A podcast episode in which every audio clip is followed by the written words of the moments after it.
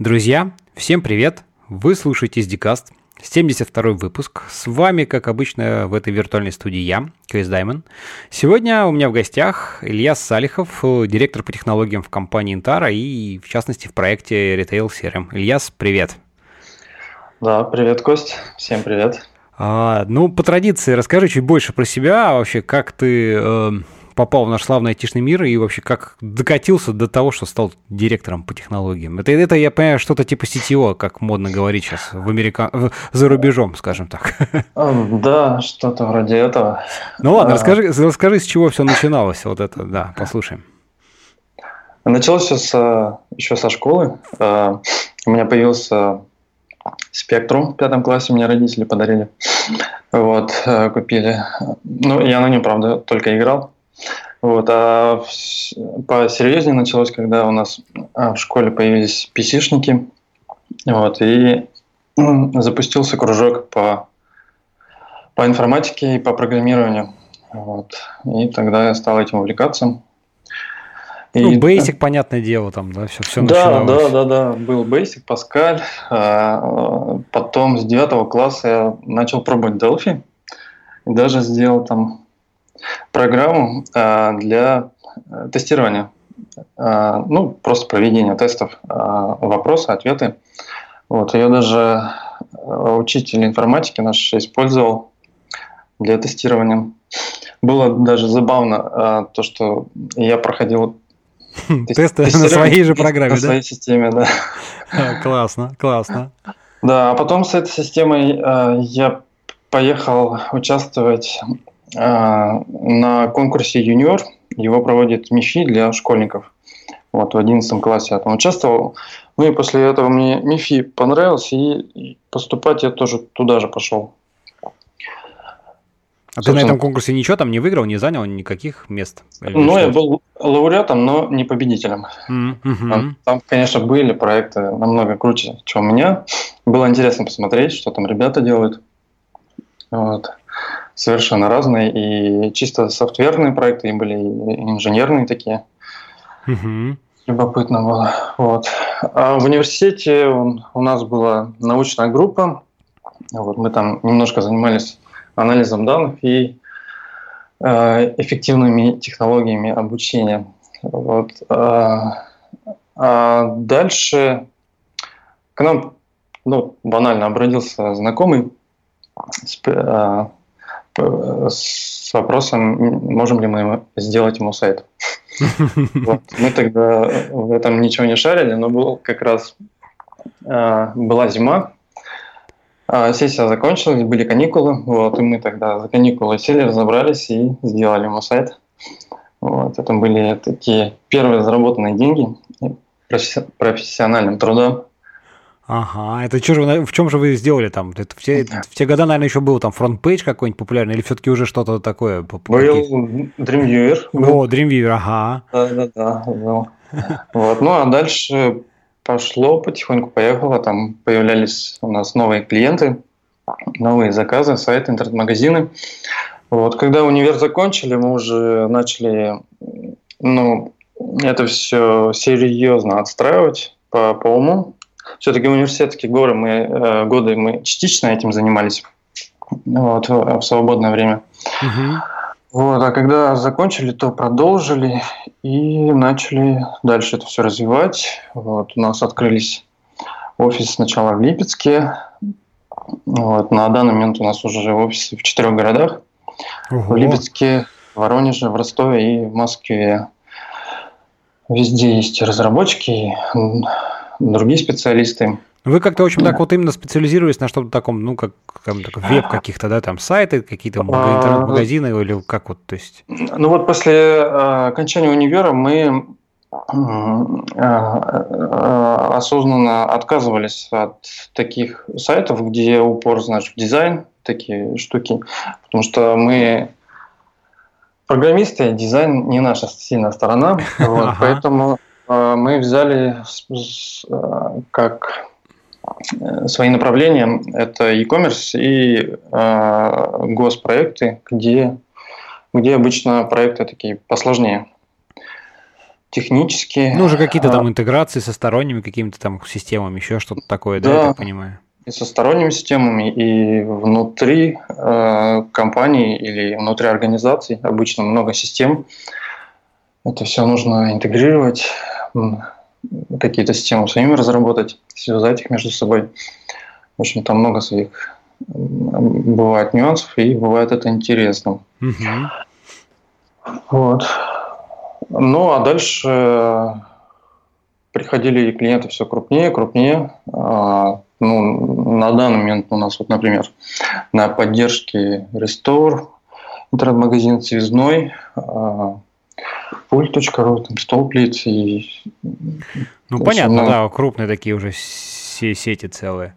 Ладно, да. а расскажи еще немножко вот про там, ну, не знаю, там сказать, насколько знают там слушатели, но вот мне там, и, и мне кажется, таких в наших кругах ты там больше известен как э, участник э, проекта Retail CRM, ну, скажем так, да, ты uh-huh. про это что-то пишешь, даже где-то там на наших Symphoniax э, доклады рассказываешь, тоже так или иначе связанные. Вот чуть-чуть про этот проект. А, тут все начиналось следующим образом. К нам э, э, сначала к нам обращалось несколько клиентов э, с, по, с подобной проблемой, с подобной задачей. Им нужно было сделать систему для обработки заказов, отдельную систему внутреннюю. А, потому что а, на те года, это вот был 2009-2010 год, когда приходили такие клиенты, а, были, было уже много движков для интернет-магазинов. Они позволяли э, сделать ну, хорошие витрины, то, что видит пользователь. Mm-hmm. Но с точки зрения внутренних процессов интернет-магазина они мало чего предоставляли. Ну, там, знаешь, э, почти везде были там какие-нибудь списки заказов клиентов, но это как бы для автоматизации это ничего. Угу. Это максимум там можно хранить, сбивать. На этом все заканчивается. Вот. А крупным магазинам уже это все нужно было отстраивать нормально на потоке, когда много заказов. А, там а, важна автоматизация. Вот. Мы сначала сделали три, да, три таких проекта на заказ.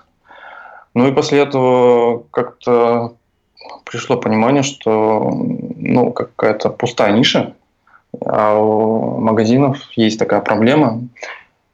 Вот, и где-то в 11-12 годах решили начать делать такую вещь, типовое, тип, типовое решение а, для магазинов.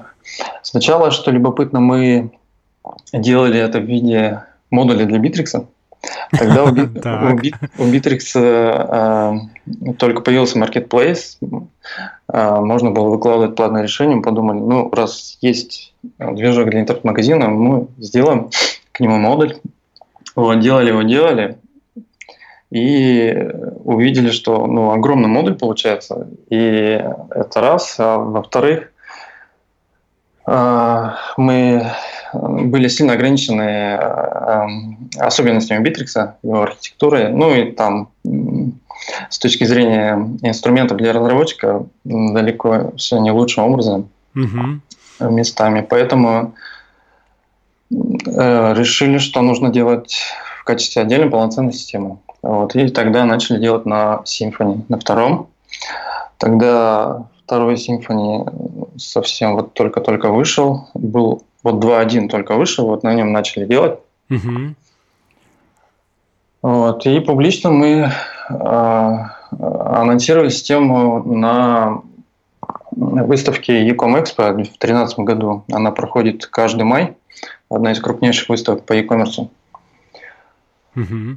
Вот, и с того момента началась жизнь проекта. Слушай, а сколько вот времени у вас прошло от момента, так сказать, начала работы до вот первого такого публичного заявления? То есть это, это вот такой какой-то версии публичной?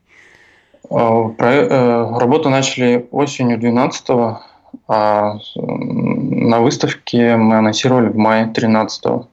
Но я тебе могу сказать, что вот сейчас, смотря на ту версию системы, ну, я понимаю, что она вообще была пустая. Там для магазина ничего не было. Все очень-очень-очень базовое. Такое. Вот.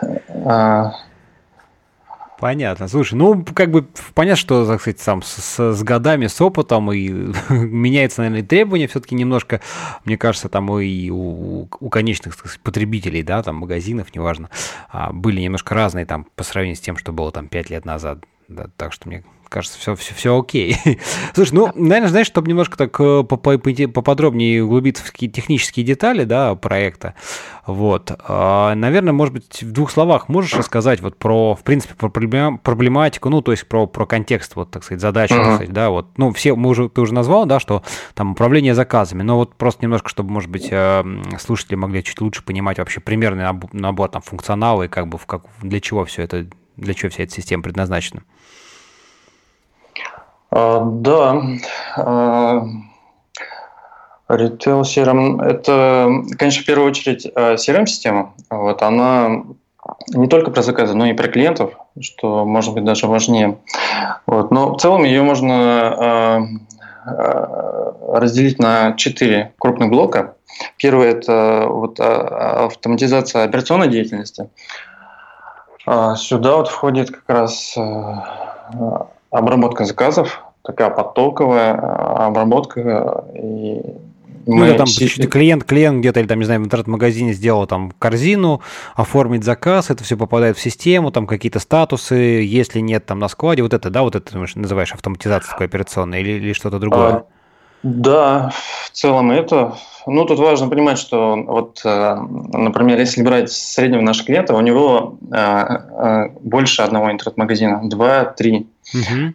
Вот. И у, у таких клиентов сразу возникает проблема, ну, им нужно в одном месте это обрабатывать. Вот. Они несколько магазинов к нашей системе подключают, у них получается все заказы в одном месте. И они, эти же менеджеры, их обрабатывают. Вот. У нас много э, инструментов для как раз э, настройки всех этих процессов. Ну, понятно, там э, настройка бизнес-процессов, э, выставление статусов, э, выставление ролей, прав доступа к разным данным. Вот. Помимо этого есть э, много очень специализированных вещей. Ну вот несколько примеров. Например, у нас есть э, автоматическое распределение заказов. Вот, в системе можно назначить, что заказы в определенных статусах будут автоматически назначаться на определенную группу менеджеров, чем можно настроить, там, что с, с определенных магазинов на определенные группы будет назначаться. Вот. И система автоматически отслеживает при этом, а, сколько на менеджере сейчас заказов. И как только он, допустим, заказ подтверждает, на него хоп, сразу новый заказ очередной назначается. Он следующий заказ берет, им не нужно уже там в списках там искать, какие же там заказы еще не обработаны, они все автоматом назначаются. Mm-hmm. Это вот один пример. Там другой пример, э, у нас можно настроить временные ограничения э, на статусы, сколько заказ в каком статусе может находиться. Вот. И система автоматически отслеживает и э, представляет заказом признак просрочен, вот, и это менеджер сразу видит, можно настроить оповещение там, вышестоящим сотрудникам, чтобы они понимали, что есть проблема, что они не успевают. Вот, это отслеживается в аналитике, сразу видно, насколько, на каких этапах а, заказы по времени, вовремя не обрабатываются. Вот, и много-много вот таких всяких мелочей, которые очень важны магазинам. Угу. Это, это первый да, этап, ага, в смысле раздел. Второй блок – это а, маркетинг. Здесь мы позволяем а, автоматизировать а, взаимоотношения с клиентами уже после того, как он сделал заказ. Вот, когда он уже познакомился с магазином, зарегистрировался, там получил заказ. Вот, это и в том числе, например, а, маркетинговые рассылки. Вот. Но при этом мы а, а, клиентов стараемся учить делать не массовые рассылки, которые всех достают, вот, а в системе можно настроить умные рассылки. У нас есть возможность создания динамических сегментов. Вот, когда ты задаешь сегменту критерии, там, например, там, клиенты из Москвы, которые сделали заказ э, за последний месяц, вот при этом общая сумма заказов не меньше там, 10 тысяч у этого клиента. Вот. И система сама добавляет, убирает клиентов такие сегменты. Вот. И дальше на разные сегменты можно настраивать э, автоматические механики. Например, вот механика там простейшее день рождения есть. Если магазин фиксирует дату рождения, то можно выбрать сегмент, сформировать шаблон, там, и клиенту, допустим, за три дня до дня рождения будет приходить письмо. Там, мы вас поздравляем с наступающим днем рождения, и в течение этих трех дней э, для вас там действует скидка на весь ассортимент. Ну, что-то такое. Ага. Вот, да, делают там, знаешь, э, для каких-нибудь магазинов э, вещей для детей, там часто фиксируют возраст детей и их день рождения. Вот, там поздравляют с днем рождения детей. Или можно, опять же, настроить э, жизненный цикл клиента, ребенка. Вот, он же в разное время там, разные вещи носит или э, в разные игрушки играет. И опять же, клиенту можно, э, понимая, какой возраст у ребенка сейчас, предлагать подходящие товары. Вот. Угу, вот. Интересно, и интересно, и да. Такие вот точечные письма отдельному клиенту во-первых. Во-вторых, они индивидуальны. Вот, и за счет этого достигается эффект а, и клиенту приятно, и для магазина. это более эффективно. uh Третий блок это у нас аналитика. Вот, она также очень заточена под э, магазины, под ритейл. Вот, и там очень много показателей, э, которые интересны магазинам. Вот, там показатели эффективности менеджеров, э, э, специализированный показатель по заказам, по товарам, там можно увидеть, какие товары, допустим, лучше всего продаются, какие хуже, а можно еще посмотреть, допустим, какие товары чаще всего отменяются и по каким причинам. Вот. И из этого можно сделать вывод, там, что есть какие-то проблемы, допустим, или с комплектацией, или, может быть, товар на самом деле плохо продается, в принципе. Угу. Вот. Или, допустим, его часто возвращают. Такие моменты. И четвертый блок – это интеграция API. Вот мы уделяем этому большое внимание. У нас сейчас больше 100 э, методов. Вот, и есть marketplace, в который можно публиковать свои модули. У нас партнеры разрабатывают и публикуют как бесплатные, так и платные модули. Mm-hmm. Вот. И это тоже одна из сильных наших сторон. Понятно. Ну ладно, про это еще поподробнее поговорим с тобой. Ладно, расскажи в целом про вот, так сказать, вообще архитектуру всего этого там проекта, решения. Это там, ну, ты уже там упоминал, что вы Symfony там где-то значит, начали использовать, но, соответственно, я так понимаю, что это э, монолит, да, соответственно, на, на PHP, ну, ядро, ядро сказать, системы написано там на PHP, да, на, на Symfony.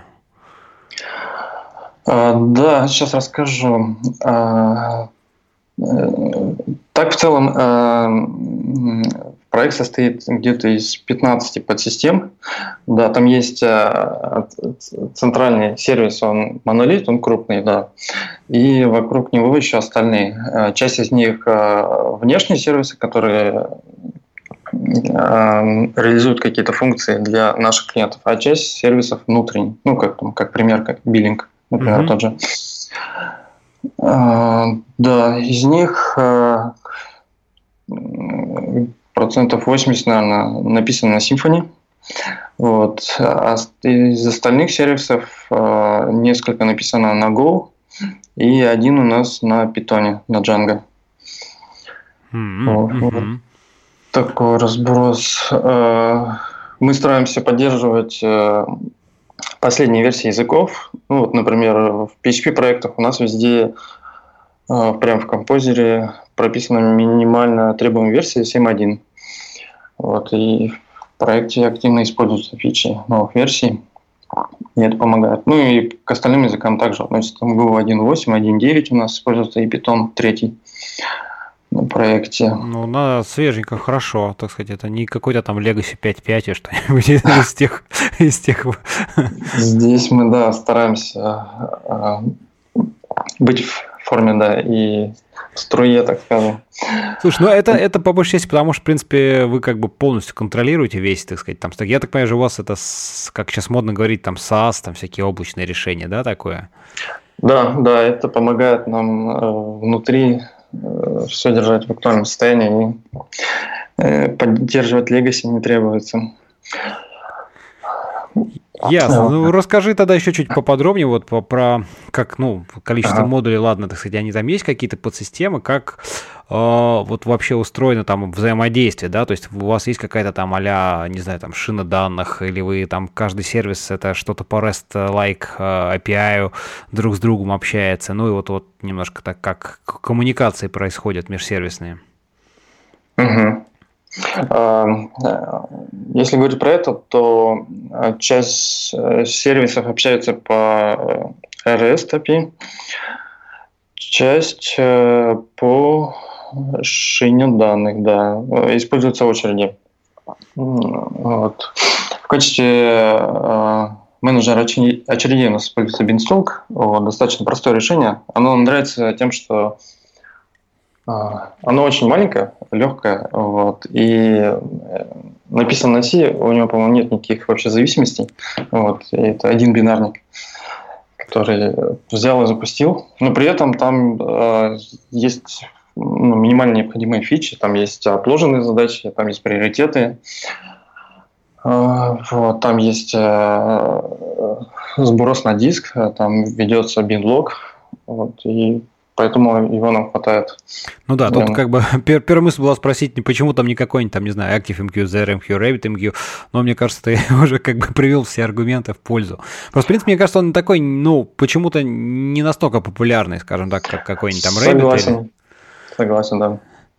Ага, ясно. То есть вы в очередь, то есть, ну и, соответственно, прямо из, из какого-нибудь там симфони, соответственно, вы прям туда паблишите, условно говоря, там, и, и, и читаете где-то, где-то кто-то и подписывается в том числе, да, есть? Или подписываются все же какие-то такие долгоживущие сервисы? А, нет, подписываются тоже сервисы на PHP. Uh-huh. А, вот они, это у нас активно используется для выполнения фоновых задач. А, у нас их достаточно много. А, ну, как для понимания приведу цифру, у нас сейчас э, два с половиной миллиона задач в сутки выполняются. Mm-hmm. Слушай, а сколько, ну, соответственно, они выполняются вот набором сервисов, каждый, каждый, в принципе, который там читает задачи, скажем так, своего там типа или там, ну, у него своя очередь, я так понимаю, да, и несколько воркеров, соответственно, ну, э, на, на нескольких машинах или на одной машине, или вот как, как бы масштабы просто всего этого. Да, сейчас уже порядка 10 машин, которые обрабатывают все эти очереди. Но очередей сейчас много. Ну, штук 40-то точно есть очередей. Точно цифру не помню. Да, и, ну, у нас под каждый тип задачи своя очередь, вот, чтобы прозрачно понимать, если вдруг где-то затык и что-то не успевает разгребаться, видеть. Вот, но при этом а, некоторые воркеры, они разгребают э, сразу несколько очередей. Допустим, у нас там есть э, э, такие так называемые легкие задачи, вот, они э, хоть и падают в разные очереди, но отдельным пулом серверов разгребаются угу. быстренько и выполняются. Так, если из особенностей тут что есть, если говорить про фоновые задачи, у нас это SaaS сервис, вот, и в, в чем преимущество то, что у нас есть большое количество аккаунтов, вот, но все фоновые задачи со всех аккаунтов обрабатываются одними и теми же сервисами. Вот. Но при этом в SaaS, я думаю, это для всех SaaS актуально, есть такая тема, что далеко не все аккаунты, они на самом деле используются активно. А, как минимум половина аккаунтов э, э, это из разряда зашел, зарегистрировался, там, потыкал кнопочки и ушел, и, и больше не пользовался системой. Uh-huh. Вот. И для таких аккаунтов нет смысла гонять какие-то фоновые задачи. вот. И у нас э, отдельно есть карта активных аккаунтов, вот, которая периодически актуализируется. Вот, и эти фоновые задачи выполняются только для них и генерируются. Mm-hmm. Слушай, ну а там прям сильно большие какие-то накладные расходы, потому что, по идее, ты, если аккаунт зашел, он, э, ну и все равно просто в целях, так сказать, экономии ресурсов даже, даже с этой точки зрения. То есть, по идее, да, если, если аккаунт как бы мертвый, ну что там, у него ничего нет, там все задачи, по идее, будут выполняться мгновенно, но просто другое дело, что все равно вы их там каждый раз запускаете, и как бы смысла особого в этом нету, я так понимаю. Ну, их же надо запустить все равно и выполнить. Это даже если, допустим, он за секунду запустился и выполнился, то, ну, допустим, у тебя 5000 аккаунтов, и из них половина неактивна, вот, и ты экономишь 2500 секунд при каждом запуске. Mm-hmm. Вот. А, не, экономия на самом деле очень э, значительно. Э, мы э, сначала гоняли на всех аккаунтах, вот, и потом решили сделать такую оптимизацию. У нас в три раза нагрузка упала.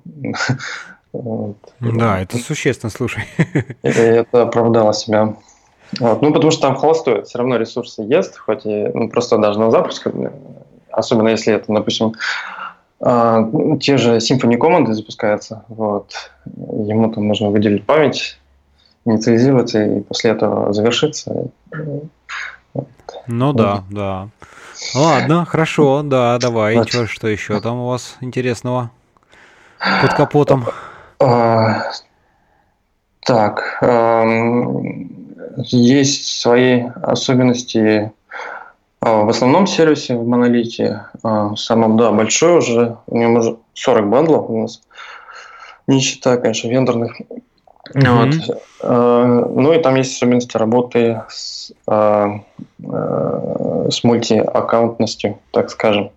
Вот я про это рассказывал на метапе Symfony. Да, а, да, мы ссыл, ссылочку приложим, но давай еще так для тех, кто вдруг, так сказать, не видел, освежим. А, кстати говоря, по, знаешь, сразу, может быть, даже а, база данных-то вы, в общем-то, на Postgres живете, насколько я а, да, угу. мы используем Postgres а, и для кэша Redis используем еще. Да, Postgres, Postgres в самом также используем ряд расширений. А Postgres какой версии у вас? 9, 9 какой-нибудь там? Сейчас 9.3 у нас Postgres, вот, и мы сейчас переезжаем на 9.6. Ну, слушай, после того, как вы ты говоришь, что у вас там PHP э, 7.1 прописан в композе, но 9.3, конечно, конечно, надо подтягивать. Ну, да, согласен, да. Просто видишь, э, обновить PHP это слегка проще, чем обновить Postgres без даунтайма или хотя бы с минимальным даунтаймом, поэтому мы пока работает, не трогали его. Вот, а, ну да, есть такое дело. Ну, кстати, вот интересно тоже, как, как вы вообще вот там подход к обновлению, потому что действительно как бы, ну, PHP вы просто там, ну, потихонечку начали, во-первых, проверили код на совместимость, потому что все там же есть, э, скажем так, некие обратные несовместимости, вещи, которые там были задеприкейчены, там в семерке, да, соответственно, которые, я так понимаю, тоже там потихонечку выпиливали. Ну и потихонечку просто парк машин, соответственно, ну, поднимали там 7.7, да. 7.1 и потихонечку сервисы, там, воркеры сначала перевели какие-то, да? Вот расскажи, как вы переходили.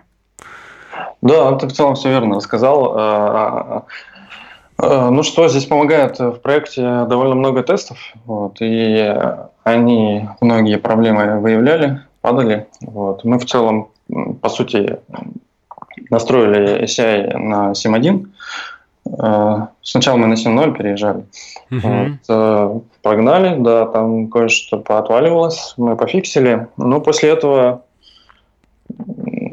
сначала э, серверы фоновых задач, воркеры обновили, посмотрели, как там работает, и обновили буквально один, по-моему, сервер, да, который публичный запрос обрабатывает.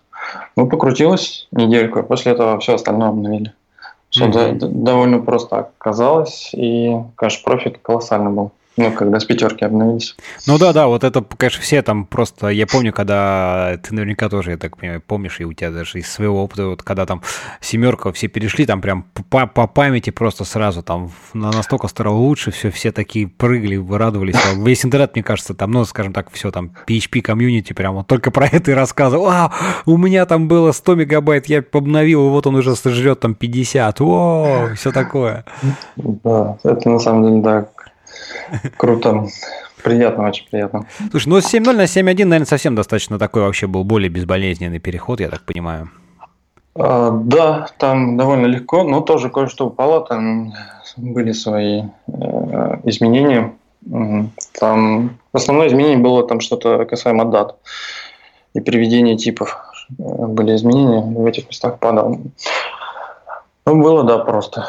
И обновлялись по аналогичной схеме. Угу.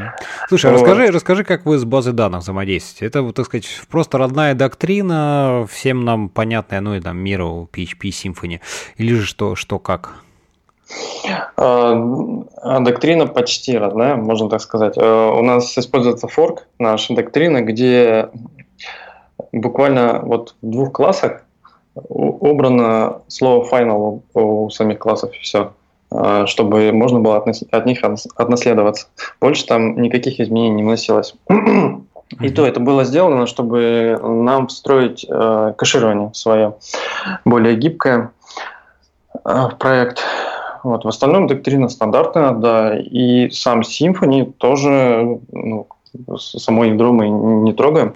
Э, что нам пришлось изменить, это э, так называемый PHP Dumper – это класс э, в компоненте Dependency Injection. Он отвечает за э, генерацию класса контейнера. Вот когда у вас описываются все сервисы в бандлах, э, все зависимости, потом вот этот PHP дампер вот это все берет, строит дерево зависимости и на базе него генерирует огромный PHP класс, который складывается в кэш. Угу. Вот, для чего мы это сделали? Чтобы а, а, работать с несколькими базами.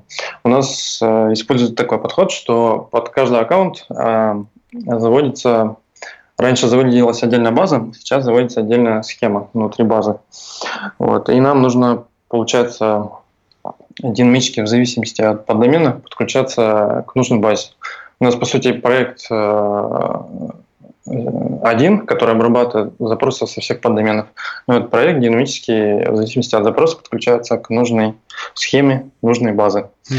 Ну, давай же буквально маленькую вставочку сделаем, что как бы под клиентом в данном случае подразумевается, ну, в целом, как бы там, не знаю, компания какая-то, там, не знаю, тот же сам какой-то интернет-магазин, то есть именно вот он является клиентом, в смысле, все, весь там его поддомен, который уже обслуживает там его внутри уже менеджеры, пользователи, а вот именно клиент э, стоит именно как синоним там компании, ну, какого-то заказчика конечного. Да, все верно, да. Просто чтобы вот. было понимание, да, потому что как бы угу. поэтому вот, эти... Угу. Да, в одном магазине, допустим, э, домен, э, не знаю, условно, Вася, .retailcrm.ru, у другого магазина Петя. Вот. И когда вы обращаетесь к одному под домену, то система в этот момент подключается к одной базе. Когда к другому, то к другой базе. Ну, это все по факту приходит, так сказать, в одно, в одно ядро, в один, в один сервис, так сказать, там, ну, фронтенд, назовем его, назовем его тогда. И дальше uh-huh. просто на основе именно анализа там хостнеймов, да, вы, так сказать, понимаете, а, выдергиваете, так сказать, э, куда к чему подключаться или как? Вот расскажи да. немножко про механику этого, а, правильно? Да, там это уже, конечно, немножко внутренности симфонии, но э, стандартном Symfony проекте э, параметры подключения к базе, они прописываются ну, просто в конфиге. Да, да, в конфиге YAML, ага. Да, вот. И, а нам нужно, чтобы подключение было динамическим. Вот. И для чего мы делали свой э, контейнер? Э, мы сделали такую фичу, что у нас э, параметры в контейнере, они не статичные, а могут быть динамические. То есть у тебя при обращении к параметру вызывается на самом деле функция. Вот. И мы таким образом качестве параметров объявляем свои функции. Допустим, одна из них возвращает как раз нужный коннект базе. Mm-hmm. Вот. Точно так же у нас реализовано, допустим, шардирование кэша. Вот. Другая функция у нас дает нужный сервер э, кэша. И каждый аккаунт тоже ходит на свой сервер кэша.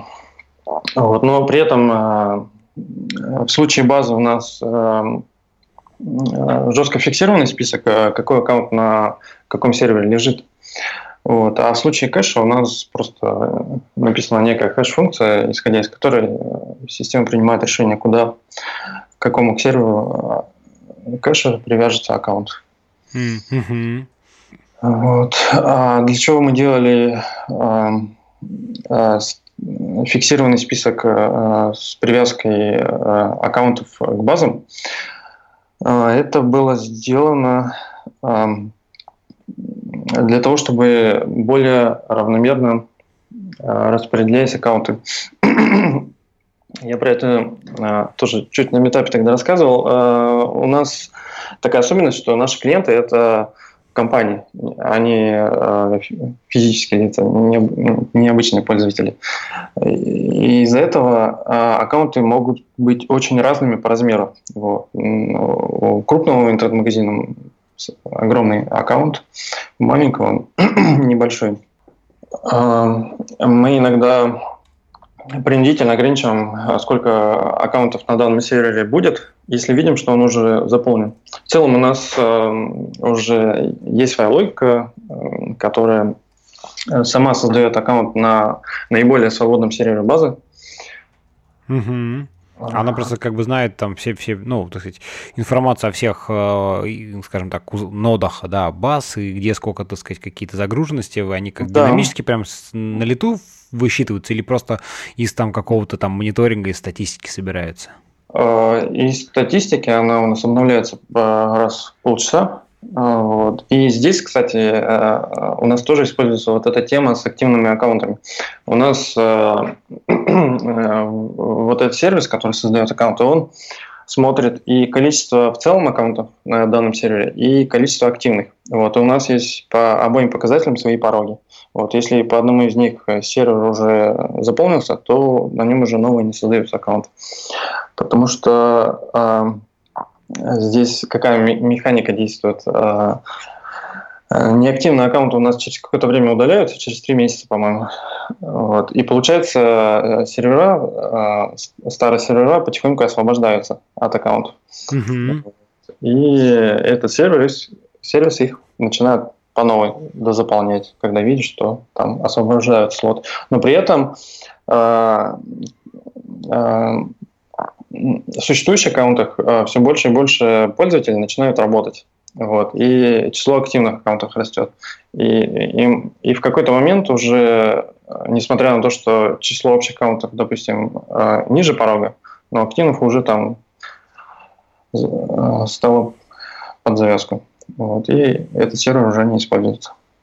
Слушай, а был, был такое, что, ну да, окей, вот там, значит, сервер, да, там на нем, не знаю, там, ну, условно, порог, там, в 20 э, активных аккаунтов. Ну, окей, вот набрали там даже 10, активных mm-hmm. аккаунтов. Потом один из них начал просто, что называется, как на дрожжах, распух и прям вообще выжирает столько ресурсов, что ему там вообще не хватает, условно говоря. Ну или как-то, скажем так, немножко сказывается на общем, общей производительности сервера действительно там забит, хотя из, из этих 10 только один там выжирает примерно половину ресурсов. Ну, я утрирую, но mm-hmm. вот как бы такая проблема. То есть как вы, у вас там есть какой-то механизм пере- переезда или как, как вот вы решаете такого рода проблемы? А, да, у нас есть механизм береза, но мы в таких случаях э, перевозим как раз э, мелкий аккаунт. Вот, и делаем так, чтобы ну, там, в, выраженном случае там может остаться этот один огромный аккаунт. В целом, да, есть некая маленькая доля очень крупных аккаунтов, но нет такого, что ему не хватает одного сервера базы, одному аккаунту. Uh-huh. Ну, может, потому что сервер достаточно мощный и запас приличный. Вот. Ну, понятно. Нет, ну, в любом случае CRM-система это, наверное, так сказать, не какой-нибудь там, э, э, скажем так, Facebook, ну, в смысле, какой-то сервис, который там с миллионными посещениями, в любом случае, это какое-то э, вполне, так сказать, там, невеликое число, там, не знаю, а пользователей имеется в виду, там, менеджеров, каких-то еще что-то, клиентов, что-то как-то. Да, верно. Поэтому, ну, мы изначально э, примерно прикидывали, так, чтобы одного сервера гарантированно как минимум для одного аккаунта хватало. Но пока еще таких случаев не было, чтобы у нас один аккаунт на одном сервере, э, на самом деле, даже с крупниками там не один десяток клиентов рядом. Э, находится на том же сервере. Угу. Слушай, а вот э, говоря там на том же сервере, мы в данном случае понимаем именно только инстанс базы данных, или вот у вас монолит отдельно, в смысле, вот обслуживающий, ну там фронтенд живет, а базы сами по себе, или вот расскажи немножко, как, э, на каких нодах что, это все по отдельности живет, или где-то какие-то вещи там вместе живут на одном узле, чтобы там, допустим, знаешь, как а, базы там рядом с какими-то сервисами, которые там, ну, чтобы быстрый был, так сказать, доступ, вот что, вот про это немножко. Эм, ну, вот у крупного сервиса монолита все типы узлов, они разнесены на отдельные сервера. А, то есть там и воркеры фоновые, и application сервера, которые э, публичные запросы обрабатывают, и базы, и, кэш, и очередь. Это все разнесено да, на отдельные серверы, и у всех типов узлов уже не один сервер далеко. Mm-hmm. Вот. У, есть э, мелкие сервисы, у них, да, есть такое, что на одном сервере и application, и база. Ну, там, где загрузка, там у сервиса еще запас, он, допустим, нагружает машину на 5%. Ну, как бы, что там еще разносить? Ну, понятно, а, да, да. Там просто сам сервис э, за реплицирован, просто еще соседняя машина такая же есть с аналогичной конфигурацией на случай чего. Ну, у вас, я тоже понимаю, везде понятно, что есть какие-то ну, минимум там по два инстанса одинаковых, ну, так сказать, условно говоря, реплики всего. Баз данных, соответственно, тоже у вас там репликации, да, настроены, чтобы... Да, база данных фи- физическая репликация, встроенная репликация Postgres используется. Mm-hmm. Вот, есть слэйвы. Ну, и мы ее, кстати, уже не раз опробовали эту реплику, переключались на реплику. У нас, э, не знаю, как у других, вот у нас э, э, регулярно возникают проблемы с тем, что умирают диски на серверах баз. Вот. Ну, ну, в принципе, базы-то они прям активно используются. И ну, конечно. Диски. Угу. Вот. Ну, и тут еще особенность то, что у нас на базах SSD, вот, и SSD, вот по нашей практике где-то SSD хватает на полтора года на сервере базы. Вот это при том, что они там в RAID 1, то есть два SSD, которые друг друга зеркалируют. Mm-hmm. Вот один из них стабильно раз в полтора года умирает. И мы уже много раз делали замену. Вот. Ну и в таких случаях переключается все на реплику, вот, и на мастер. Мастер становится слейвом, и там потом диск меняется. А, ну то есть у вас подход такой, вы именно э, переводите подключение, так сказать, коннектов на slave, slave э, промоутите до мастера, э, оригинальный мастер выключаете, меняете физические диски, заново включаете, делаете его слейвом, условно говоря. Да, э, пробовали, да, такой подход. Пробовали и на горячую менять диск. Ну, из-за того, что у нас RAID 1 там, в принципе, там... Ну, если ход свап поддержит, то можно попробовать. Да, да, да. И так тоже делали. В принципе, так тоже вполне себе работает. Но чуть-чуть рискованнее. Ну вот, ты знаешь, я что-то как-то тоже все время, потому что вот эти истории про hot spare, так сказать, вещи хардварные как-то, как-то не знаю, Вроде, наоборот, хочется хардваре доверять, потому что как-то софту не доверяешь, как программист, понимаешь? Но понимаешь, что на самом деле не все так просто. Да, бывали случаи, когда диск поменяли, вставили, а он не определяется. То есть новый диск, он уже там какой-то битый еще раз меняли. А. Вот. И это причем был вот этот случай, как раз когда меняли на горячую, на, на мастере. Ага. Было, вот тогда было немножко опасно. Ясно. Ну все обошлось, я так понимаю, все же, да? Да, все прошло хорошо, да. Ясно. Слушай, а расскажи, расскажи вот про немножко, а, про, знаешь, про интересно, про Postgres. Вы, так сказать, э, ну, такой вопрос, а, вы хранимые процедуры или у вас прям все, все в теле, в смысле, ну, в коде, в клиентском, там, не знаю, PHP, соответственно, да, uh-huh. или там, если вы используете доктрину, то прям, соответственно, просто на, а на DQL, так сказать, через там репозитории вот эти все запросы, как вы строите? Мы стараемся здесь как можно меньше отходить от э, Symphony Way. От, от Symphony Way, да, стандартного. Поэтому процедурки мы не используем.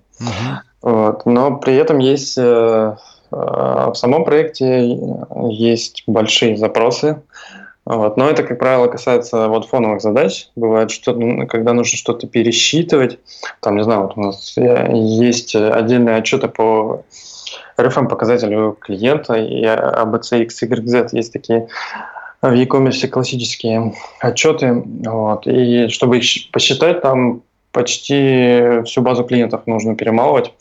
Вот, их нужно на кластеры разделять. Вот, и этот расчет, он весь на Postgres через функции, но там такие многоэтажные функции, и там вот активно используются возможности Postgres с функциями, очень помогает. Вот, и в самом Postgres есть много математических функций всякие, там по мат-ожиданию, угу. по, по отклонению. Вот они выручали. Вот. И из нестандартного мы в Postgres используем э, некоторые расширения. Это вот HTOR, например, мы используем. И э, еще для индексов расширения, э, например, там есть extension для построения индексов на триграммах. Вот они позволяют э, делать Э, запросы с лайком, причем лайки могут с процентами с обоих сторон, и при этом они будут искать по индексу. Вот, mm-hmm. поэтому, Интересно. Да, и в принципе хорошо работает. У нас много где строковый поиск, вот, в принципе, подобным образом работает. Mm-hmm. Так, а в остальном в целом стандартный Postgres. Э, ну, Postgres, понятно, э, перед ним еще PG-баунсер стоит. У нас здесь схема такая, что на каждом сервере Postgres стоит свой PG-баунсер. И он, в принципе, знает, если что, и про слейв, да, что если он как бы отвечает за в случае вот э, фейлера, ну, в смысле, в случае какого-то там непредвиденной ситуации, ошибки, переключить коннект прозрачно на слейв. Или же application level это решает? Это решает application. Это решает application. А, То есть PGBound но... у тебя просто занимается мультиплексированием за запросов? А, да, верно. Но на самом деле а, в этой части тоже сильно помогает. Ну, в случае твоего подхода PGBouncer надо было бы выносить либо на application машины, либо, либо между ними ставить, между application и базой. Угу. Получается еще сервера мы как-то не хотели его еще выносить отдельно. А, здесь, э, если делать не application, то здесь нам больше нравится подход а, с виртуальным IP. Вот, когда есть у мастера слэва свои IP-шники, а и заводится еще виртуальный IP, который... А, ну понятно, вы а-ля, а как в, так сказать, классическом там HA High Availability кластере, просто у вас есть VIP, и вы, соответственно, все коннекты идут всегда на VIP, а VIP просто, если что, переезжает, соответственно. Да, верно, да. Слушай, а расскажи тогда сразу, кто, кто у вас админ, ну, в смысле, чем вы управляете кластерами, вот этим випами, то есть это что вы используете? У нас используется Ansible, а, и, в принципе, абсолютно все им конфигурируется. У нас уже под все задачи есть плейбуки, вот, и машины ими разворачиваются все, всех видов. Вот, и какие-то служебные операции, и те же допустим, воркеры, сколько воркеров, под какие э, задачи, тоже все поднимается. Ansible. Ну, хорошо, да, Ansible, вот, чтобы развернуть, а, соответственно, вот кто, кто мониторит, так сказать, там, VIP, что, что мастер жив и там в какой-то момент переключает на слейв, ну, в смысле, меняет VIP там на, на слейв, а, вот, вот эти ресурсы кластерные, кто, чем вы управляете? А, тут а, ну, это я тебе рассказывал, если бы так было. Вот, если бы использовать альтернативную схему. Но у нас сейчас application way. А, вы, при... да, вы, вы, вы, так сказать, на, на этом самом. На application просто, так сказать, не прошел запрос, и, ну вот расскажи, как, какой алгоритм тогда. А, да, но тут э, через метрики, через Zabbix. А, ну, у нас а, все мониторится Zabbix. Угу. И если он видит, а, что какие-то проблемы, в нем там срабатывают действия. Ну, триггеры, да, которые в записи. Да. Угу. Вот. Ну и тоже переключение на слейв, оно по сути в Ansible плейбуку написано. Достаточно один плейбук вызвать. Чтобы а, ну я понял, да, то есть по факту весь мониторинг у вас в Zabbix, и Zabbix, если что, э, просто на триггеры вешает, соответственно, вызов там тех, тех или иных там плейбуков, которые уже, так сказать, производят некое переконфигурирование, скажем так. Да, все верно.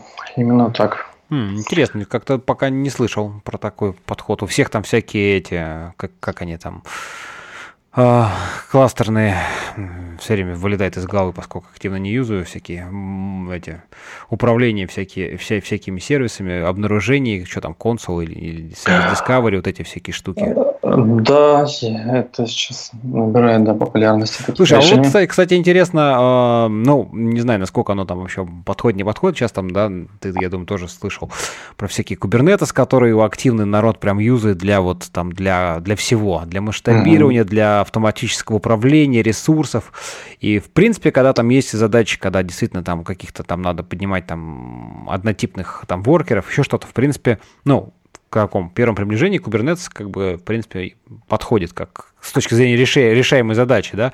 А вот вы, у вас этого ничего нет, расскажи немножко, может вы смотрели, не смотрели, вам просто это не нужно, вам там все устраивает, или вот как бы, ну, твои мысли по этому поводу. А, мы, да, поглядываем на Kubernetes. Э, но в целом нужно произвести достаточно много работы, чтобы на него все перевести. Э, и пока до конца непонятен, достаточно ли value будет от того, что мы перейдем на него. Потому что сейчас, ну, не сказать, что у нас какие-то проблемы с, с, с инфраструктурой, с ее обслуживанием. Вот. У нас сейчас так все налажено, настроено, и ну, проект растет, и мы, по сути, сервера просто добавляем, разворачиваем их, ставим в пол. Вот, они ну, это да, это не то, что вы там каждый день по 10 тысяч там, серверов разворачиваете, поэтому... Да. да, даже если 10 тысяч, то как бы Kubernetes особо чем поможет. Не, ну, ну да, да, он, конечно же, потом для в дальнейшем какой-то там балансировки его автоматического управления там задачами. Да, ну, а, количество самих сервисов увеличивается, да, у нас э, под разные задачи. И вот с этой точки зрения, чтобы их разворачивать и обслуживать, да, Kubernetes может быть полезен. Ну да, тут просто вот э, как бы микросервисы, да, одна из, из плюсов-то как бы, что, конечно, ты, ты немножко получаешь больше возможностей там для масштабирования, для управления, там, да, для каких-то таких решений вещей э, более эффективно. Но с другой стороны возникает, да, проблема вот там межсервисной коммуникации, там в первую очередь даже обнаружения. То есть либо у тебя каждый сервис там должен знать какие-то там entry поинты других сервисов, с которыми он взаимодействует, да, тогда вопрос, стоит вопрос, а что если там они вот там где-то отказ в обслуживании, ну какие-то, так сказать, проблемы, да, как ему эффективно, быстро там там понять, на какую другой узел переключиться. Для этих вещей, конечно, всякие вот эти сервис Discovery и прочие штуки, э, да, они, конечно, ну, классная идея, то есть, да, ты, они, они все знают, там, через там Zookeeper, еще через что-нибудь, там, ETCD, вот эти все, ты можешь быстро это получать, и, соответственно, ну, как бы, слабое связывание, скажем так, вот э, именно между компонентов, да, получаешь. Да, да, это точно. Для своих задач, да, штука хорошая. Но мы до нее пока не добрались. Я, я понял. Слушай, а расскажи немножко вот про мониторинг, да, ну мы, ты уже упоминал, так сказать, Zabbix и про мониторинг э, сервисов, или, знаешь, вот, может быть, про мониторинг, про логирование, так сказать, как вы вот вообще а, там собираете метрики, мониторите, я не знаю, там, ошибки, производительность какие-то там, вот именно в, в вашей во всей эм, во всем проекте, то есть как угу. бы где-то что-то ну, произошло какой-то да косяк, где он, почему, вот как как вы все это изучаете? А в Забике у нас мониторятся такие э, не низкоуровневые показатели, показатели самих серверов, а там доступны ли сервисы, живы ли они, а, ну вот состояние очередей. А, а в случае самих application ов у нас используется Badoo шная Pinba.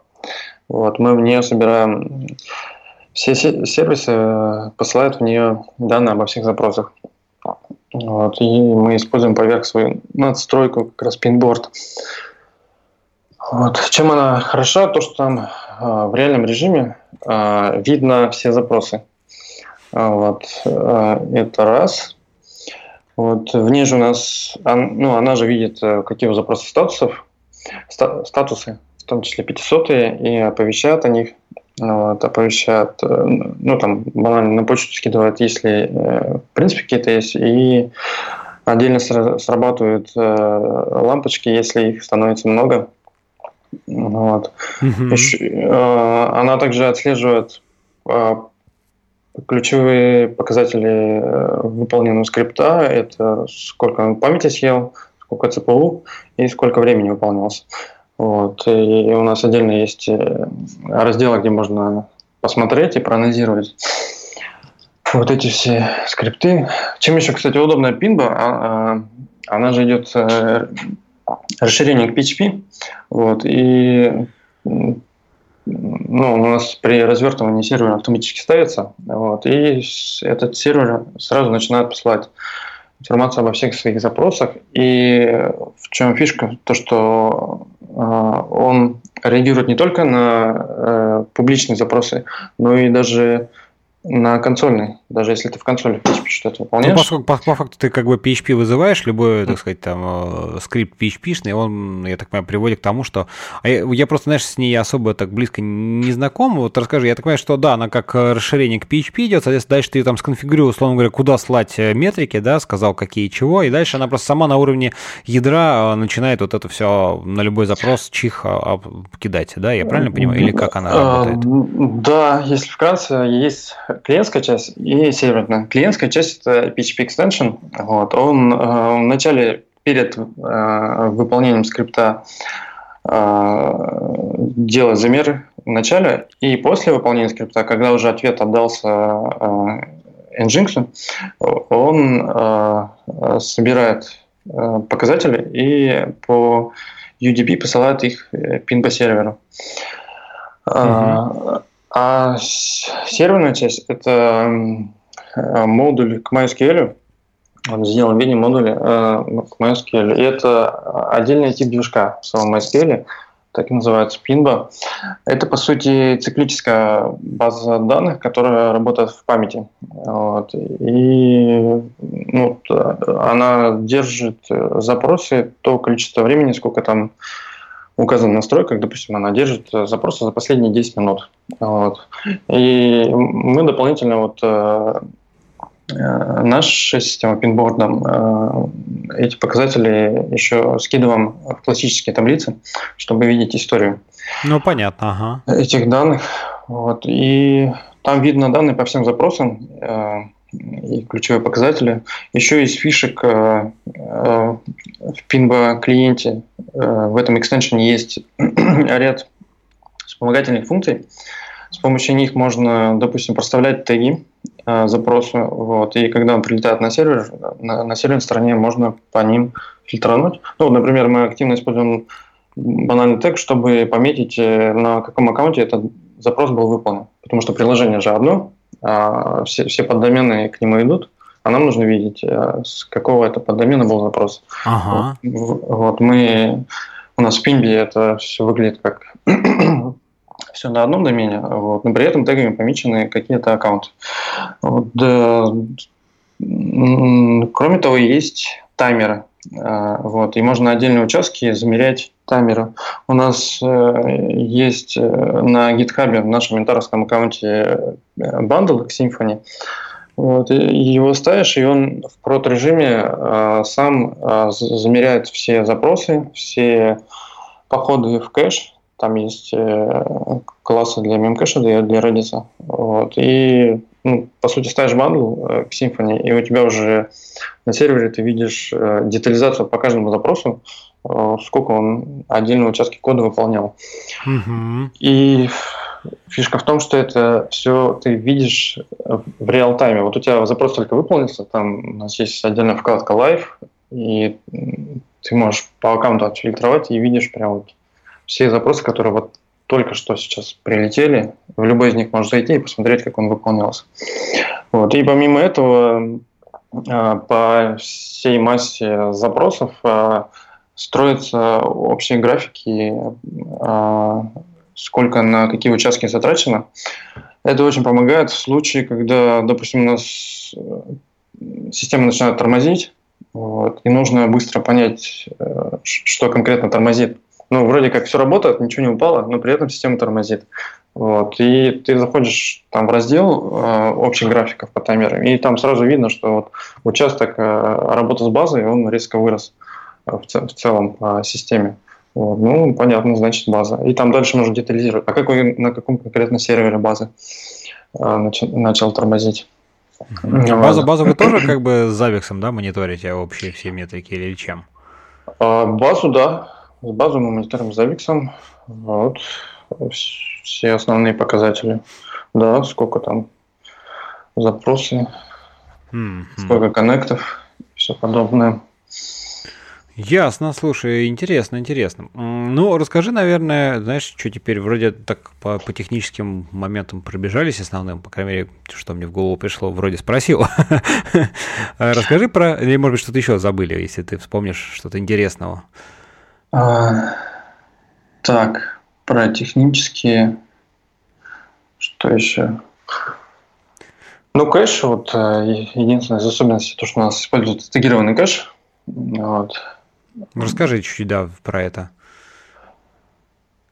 А, да, ну, особенность в том, что мы, а, опять же, в Symfony есть bundle, но для этого пришлось форкнуть доктрину. А, а, но вот в нашем bundle е реализован тегированный кэш, он позволяет любые запросы пометить своими тегами, вот, и дальше, собственно, по этим тегам сбрасывать кэш. Вот, потому что кэша много, а, и ну, целиком его не сбросишь. Вот, а, и при этом у нас бизнес-приложение, вот, и у нас очень критичная актуальность данных. Мы не можем себе позволить, там, что данные изменились, а мы там еще из кэша пару минут выдаем данные. Нам нужно вот одновременно... Иметь возможность как бы чистить кэш при, при изменении данных. Угу. Да, и при этом желательно, чтобы не все весь кэш бросался. Так. И используется тегированный кэш, да. И, соответственно, а, да. запрос, когда ну, какие-то данные там поменялись, соответственно, просто вызывается командочка, которая лезет в кэш и именно по данному тегу там помеченным, да, там, что, ты говорил в Redis, или что там у вас для, для кэш? Э? Да, Redis. Uh, у нас uh, использовался сначала, использовалась такая реализация, что uh, отдельно были ключи с, с кэшами, вот, и отдельно э, были ключи с тегами. Вот, и в Redis ключ с тегом был списком. Вот, и там, по сути, лежали ключи с кэшами, угу. которые помечены тег, этим тегом.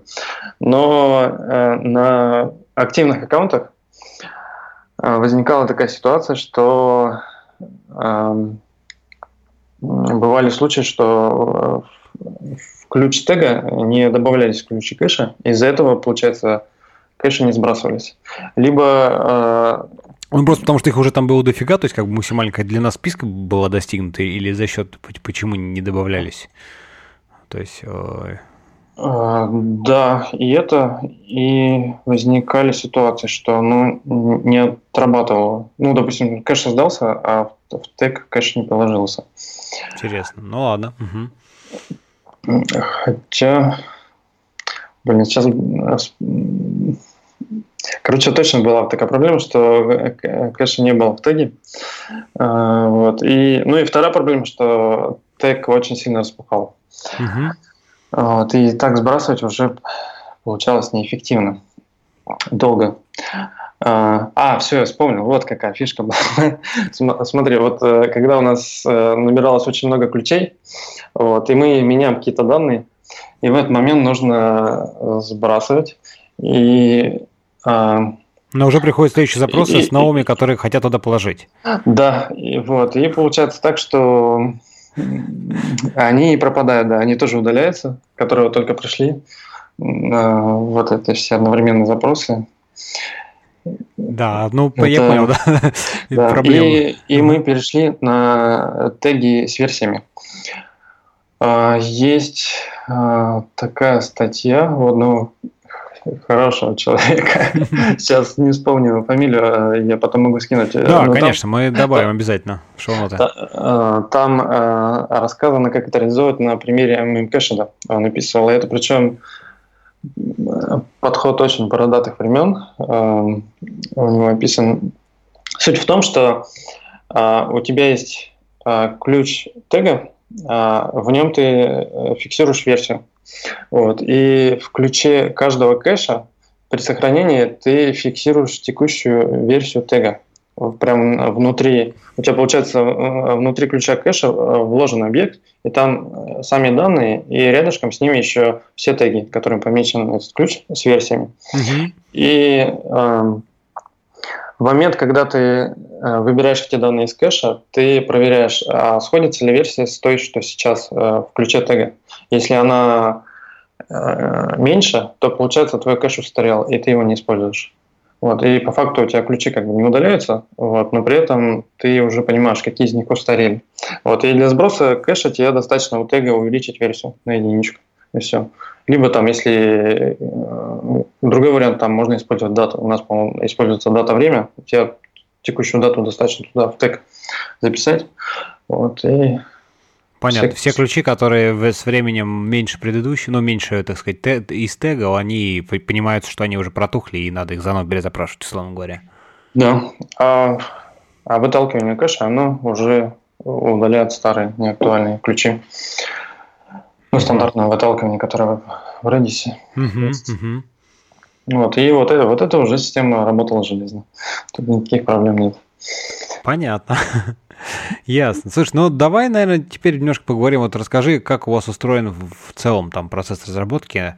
Ну вот, во-первых, наверное, так сказать, нас, насколько велика там ваша команда, чтобы просто дальше немножко уже было интересней а, понимать, как у вас процесс устроен.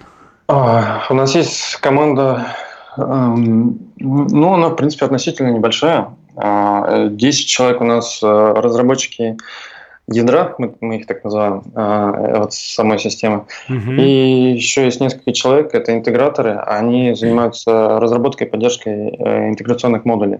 Ну, это модули, там, допустим, для Bittrex, для других CMS, для там InSales какого-нибудь. Угу. Вот. А вся команда, она распределенная, вот у нас четыре офиса, во всех есть разработчики, которые пишут код. Угу. CRM. Вот, у нас поэтому активно используются средства коммуникации. Э, э, у нас используется Redmine. Э, Slack используется. Или Slack, не знаю, как правильно. Ну, да, тут Slack. На жаргоне, наверное, как-то Slack, а да, а так, наверное, Slack да. как-то, если правильно, но неважно. Хорошо, а, еще чего? А, так, ну и средств коммуникации Redmine, а, Slack и у нас еженедельные созвоны по скайпу. А, вот. А код, код вы в чем для, для, для, для хранения исходников, что вы используете? А, сейчас расскажу. Так, если до конца рассказать про команду, у нас она разделена на мини-команды от одного до четырех человек. Вот. В каждой мини-команде есть э, один-два человека, которые, ну, что-то вроде таких э, ведущих разработчиков или этих лидов внутри команды. Mm-hmm. Вот, только они имеют право сливать мастер э, в рамках команды. Вот. И, ну, так как-то само собой получилось, что каждая команда отвечает за какие-то области системы. Система, в принципе, уже большая, и каждый отдельный человек не знает все про систему.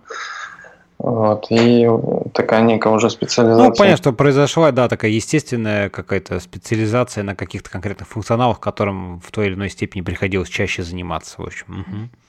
Угу. Да, хотя мы стараемся сейчас э, сделать так, чтобы все члены команды знали чуть лучше все ну, это, кстати, такой тоже интересный вопрос, потому что, с одной стороны, да, как бы это немножко проще и понятно, так сказать, зона ответственности у каждого там свое, и они там не пересекаются с точки зрения конфликтов, да, там, а, то есть, как бы, да, одновременно там в разных бандлах, я не знаю, про, вносятся правки, никаких проблем. С другой стороны, вот э, действительно, так сказать, проблема в том, что никто не понимает, как оно в целом, и это ну, может в некоторых случаях привести к каким-то, так сказать, там, ну, не очень, скажем так, эффективным решениям, да, раз, в силу того, что нет понимания, как в целом там какой-то workflow или как взаимодействие.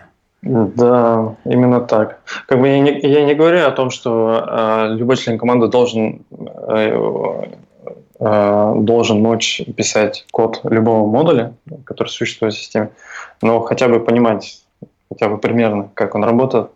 А вот расскажи, думаю... расскажи, какие вы меры для этого принимаете. Потому что понятно, что разработчик просто так сказать, ну ты вот там в, хотя бы там по полчасика в день смотри, пожалуйста, на другие моды, изучай, как они работают. Ну, тебе любой скажет, да, да, конечно, и как бы ничего от этого не изменится.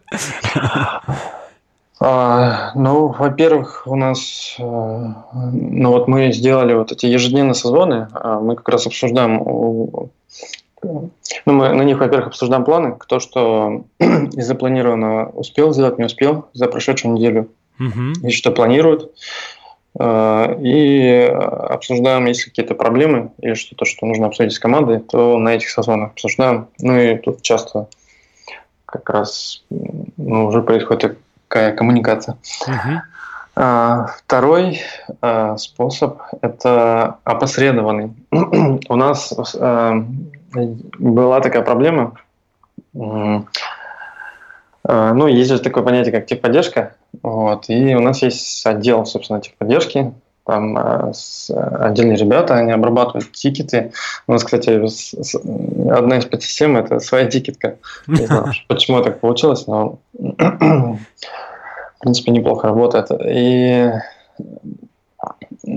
ну, а какие-то задачи, так скажем, техподдержка э, первого уровня, она на простые вопросы отвечает. Ну, Здесь понятно, еще... что может иногда случиться, что действительно что-то более серьезное, и надо, так сказать, вмешательство там второго, третьего, что называется, да, там да, они, уровня.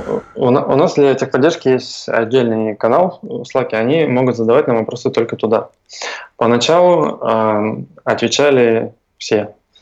Вот, э, все отвечали, потом техподдержка стала спрашивать много. Э. Но в какие-то моменты я уж их начал пинать, типа это. Ну, Совесть ну, имейте. ну, некоторые вопросы, да, они уже задавали совсем неприличные, где они могли сами разобраться. Вот, ну, дальше э, ну, возникали иногда такие дни, когда они много пишут, и очень много времени разработчиков тратится на техподдержку. Чисто отвечаешь вопросы, полдня прошло, и ты ничего не сделал. Угу. И, ну, это же не дело. У разработчиков немного другая работа. И, а после этого, ну, это всех утомило, и естественным образом все пришло к тому, что не, все, все перестали отвечать в этом канале техподдержки. Просто тишина так. была. Они по много раз писали, по два, по три раза им приходилось писать, чтобы э, хоть кто-то ответил. И после этого относительно недавно я ввел систему дежурства. У нас теперь каждую неделю какой-то один конкретный разработчик ответственен за то, чтобы отвечать техподдержке, если она пишет. Вот. Но мы договорились, что он не должен там прямо сидеть в чате, и все, это единственная его задача на эту неделю. Вот. Там договорились, что он ну, два-три раза в день просто выделяет время, какие-то mm-hmm. вопросы, если там накопились, отвечает. Вот. А вопросы очень разные. Вот. И ну, договорились, что сначала разработчик должен попытаться сам разобраться, даже если это модуль, который он не писал, то сначала понять сам. А если mm-hmm. уж там прям вообще тяжело, то он уже идет к тем ребятам, которые его писали. Ну и это довольно сильно мотивирует э, разбираться во всей системе. Ну и как бы уже, уже дало свои плоды, да, я так понимаю, ты уже как-то вот спустя, спустя какое-то время, что можешь сказать, так сказать, получилось это как-то из этого толка? Э, да, да, ну это и организационно в исходной задаче по общению с их поддержкой у нас все наладилось. И остальные ребята, они не отвлекаются на это. И вот так опосредованно решается и задача знакомства со всей системой. Да. Слушай, интересно, интересно, да, хорошо. А, ну, это если говорить про команду, да. Слушай, а, а тестировщики, тестировщики у вас какие-то отдельные что-то есть, или все у вас вот именно а, а там юнит-тесты, функциональные тесты, там, я не знаю, интеграционные тесты и, и, и, и все? И, и все. Нет, у нас тестировщиков нет. Угу. У нас все, все через тесты а, и через все лежит на тестах и на тех, кто проверяет задачи. Вот он должен ее проверить. Ну, проверить, это в смысле, кто-то из разработчиков, кто, так сказать, отвечает за ее сливание, это в мастере, я правильно понимаю? Да, все верно, да. Mm-hmm. Да, да. Ну, в целом, мне кажется, система работает. Ну хорошо, да. хорошо, ладно. Расскажи немножко про workflow, вот, да, там, ну и про хранение исходников, ну и вообще как у вас там весь процесс от постановки задачи, да, до выкатывания там в продакшн в конечном счете происходит. Угу.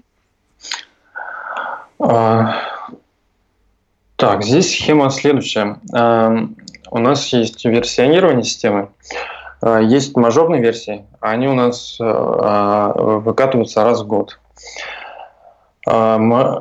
мажорные версии у нас сопровождаются, как правило, э, мероприятием, где мы презентуем. Вот у нас последнее было в мае этого года, где мы презентовали версию 6.0, там с целым рядом крупных фич. Вот, и мы к, к мажорной версии, как правило, готовим э, целый пул крупных каких-то задач. Вот, и помимо мажорной версии есть минорные версии и фикс-версии. А, у нас все привязано к календарю, по сути. Вот минорные версии – это версия каждого месяца. А, вот, а, допустим, 6.0 у нас был в мае, 6.1 – это июньская версия и так далее. А фикс-версии – это версии э, каждого деплоя. Когда происходит деплой, вот все, что попало в этот деплой, э, фиксируется фикс-версией. Угу. Вот. И в Redmine у нас ведется оперативный план а, на минорной версии. Там, на 6.1 у нас такой пол задач, на 6.2 такой там. Вот. Как правило, 50% задач это какие-то баги э, накапливаются к, к, к следующей минорной версии. Вот. Но остальная половина это какие-то улучшения, которые мы ставим в план. Вот и делаем их. А, сами внедрения мы делаем Два раза в неделю у нас происходит, ну вот если говорить про э, наш монолит. Mm-hmm. Вот. Мелкие сервисы, они, в принципе, внедряются, как что-то нужно внедрить, так и внедряется. Монолит просто он, там, это такая большая операция диплоя. Особенно, ну, когда, mm-hmm. особенно когда есть миграция. Ну вот расскажи, да, вот тут, тут, э, тут интересно. Ну, то есть итерации, в принципе, ну да, диплой у вас, ты говоришь, там вот э, два раза, два раза, два раза в день. Неделю. Неделю. Угу. Ага. Вот. А, ну, то есть такие, получается, итерации там несколько дней, по сути. На, да. На. Угу. А, да, ну, ну чаще просто смысла нет, там или одна-две задачи всего лишь. У нас, как правило, ну, если есть какие-то баги, то мы там можем и в этот же день внедрить. В принципе, ничего не мешает. Вот, э, но э, по остальным ну, задачам... В, планов, как бы, в плановом режиме я, да, я понял, там два, один, два раза в день. Ой, два, раза, два раза в неделю. Угу. Там просто э, цикл-то большой у задачи. У нас, допустим, она, ее разработка – это только часть. Она разрабатывается, дальше сливается, внедряется, в ходе разработки ну, у нас система на двух языках, на русском и на английском полностью. Вот, в ходе задачи там нужно переводы подготовить, после внедрения э, там, документацию подготовить, после документации там еще маркетинг подключается, если нужно об этом рассказать, там в блоге написать. Вот. Если мы будем это каждый день деплоить, то ну, это с точки зрения всего процесса слишком часто. Mm-hmm. Остальные участники процесса не, не успевают. Вот. Два раза в неделю в самый раз. А, э, сами задачи у нас а, источником задач в 90% случаев являются клиенты. Вот сейчас у нас в Романе, по-моему, больше 600 открытых задач с разными хотелками. Угу. Вот, и там почти уже на все случаи есть задачи. Вот. У нас у задачи есть понятие источник, отдельное поле, где, э, тех, как правило, задачи от техподдержки приходят. Вот. Ну, она э, э, иногда у нас предварительно спрашивают, если не может сама найти, а если на эту тему задачи. Вот, мы там подсказываем. Или говорим, что нет, давайте новое создать. И она задача фиксирует, от какого клиента эта хотелка. И обязательно фиксирует, а какой кейс использования этой хотелки, чтобы мы потом при ее реализации и проект, при проектировании понимали, как ее правильно сделать. Угу. И в дальнейшем они, когда следующие клиенты хотят такой же, они просто добавляют эти источники. Вот. И у нас есть отдельно вот есть большой, полный список задач, вот эти 600, которые открыты. А, есть шорт-лист э, задач, где мы фиксируем для себя задачи, где больше пяти клиентов, которые хотели эту фичу.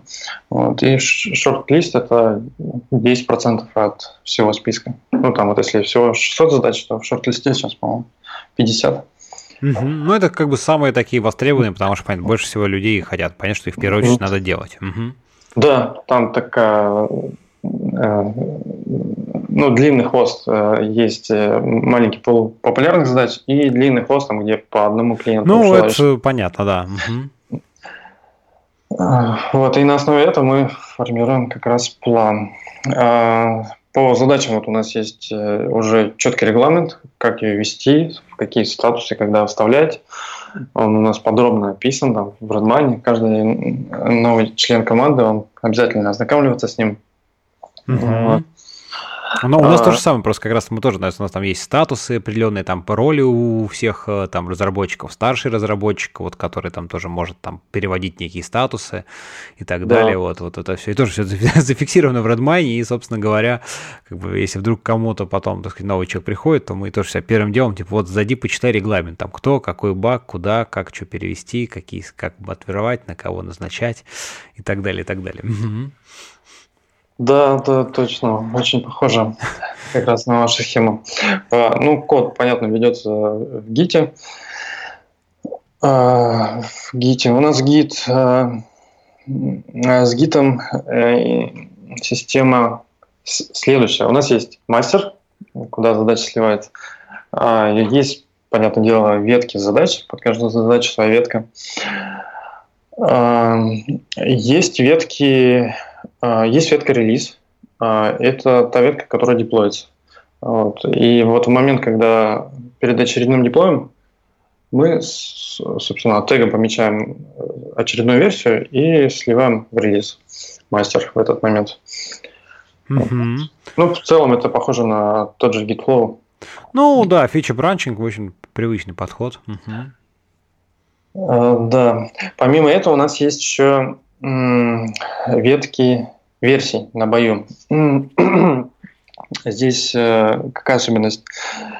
Э, вот в случае мажорных версий, они, как правило, очень сильно отличаются друг от друга или добавляют много функциональности, или э, еще мы вот в рамках мажорных версий можем ломать совместимость. Например, даже не совсем так, несовместимость, а, а новую версию API мы добавляем. Вот сейчас у нас, например, уже их 5 версий API. Так. И, и поэтому при запуске новой версии мы клиентов а, не обновляем до этой версии. У нас просто в старой версии мы добавляем флешку, э, плашку, где вот там сообщаем, вот вышла новая версия, вот здесь вы можете не почитать, а вот нажав на эту кнопочку, можете перейти на нее. Угу.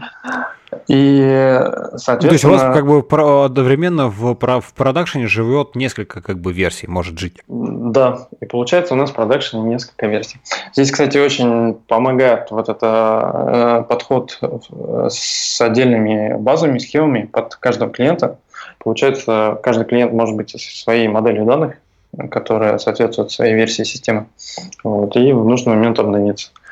Слушай, но с базой, с базой мне понятно, а вот э, монолит, который один, а как у него версия? То есть у него прям внутри в коде получается несколько версий, то есть как он? Нет, нет, это, это отдельные ветки э, в гите, вот, и они Просто на продакшене ну, несколько версий Ну, то есть, то есть, получается, а... Зап... а, но это именно бизнес каких то То есть фронтенд, который именно видит э, чек, когда заходит на свой домен, он по факту же роутится именно на тот инстанс, но должен роутиться там той версии, которая, соответственно. Да, да. У нас это фиксируется, сохраняется, да, в системе. Она знает, какой клиент на какой версии сейчас сидит. Mm-hmm. А, да. И еще ветки бета и гамма. Э, две особенные ветки. Бета, на бете у нас сидят небольшой пул клиентов, вот, с которыми у нас есть э, предварительная договоренность и согласие, что мы их туда перевели. Вот, и мы их предупреждаем, что на бету э, всякие новые фичи будут вкатываться в первую очередь, но при этом у вас там иногда может что-то немного ломаться, возможно. Угу. Вот они такие смельчаки, любители нового.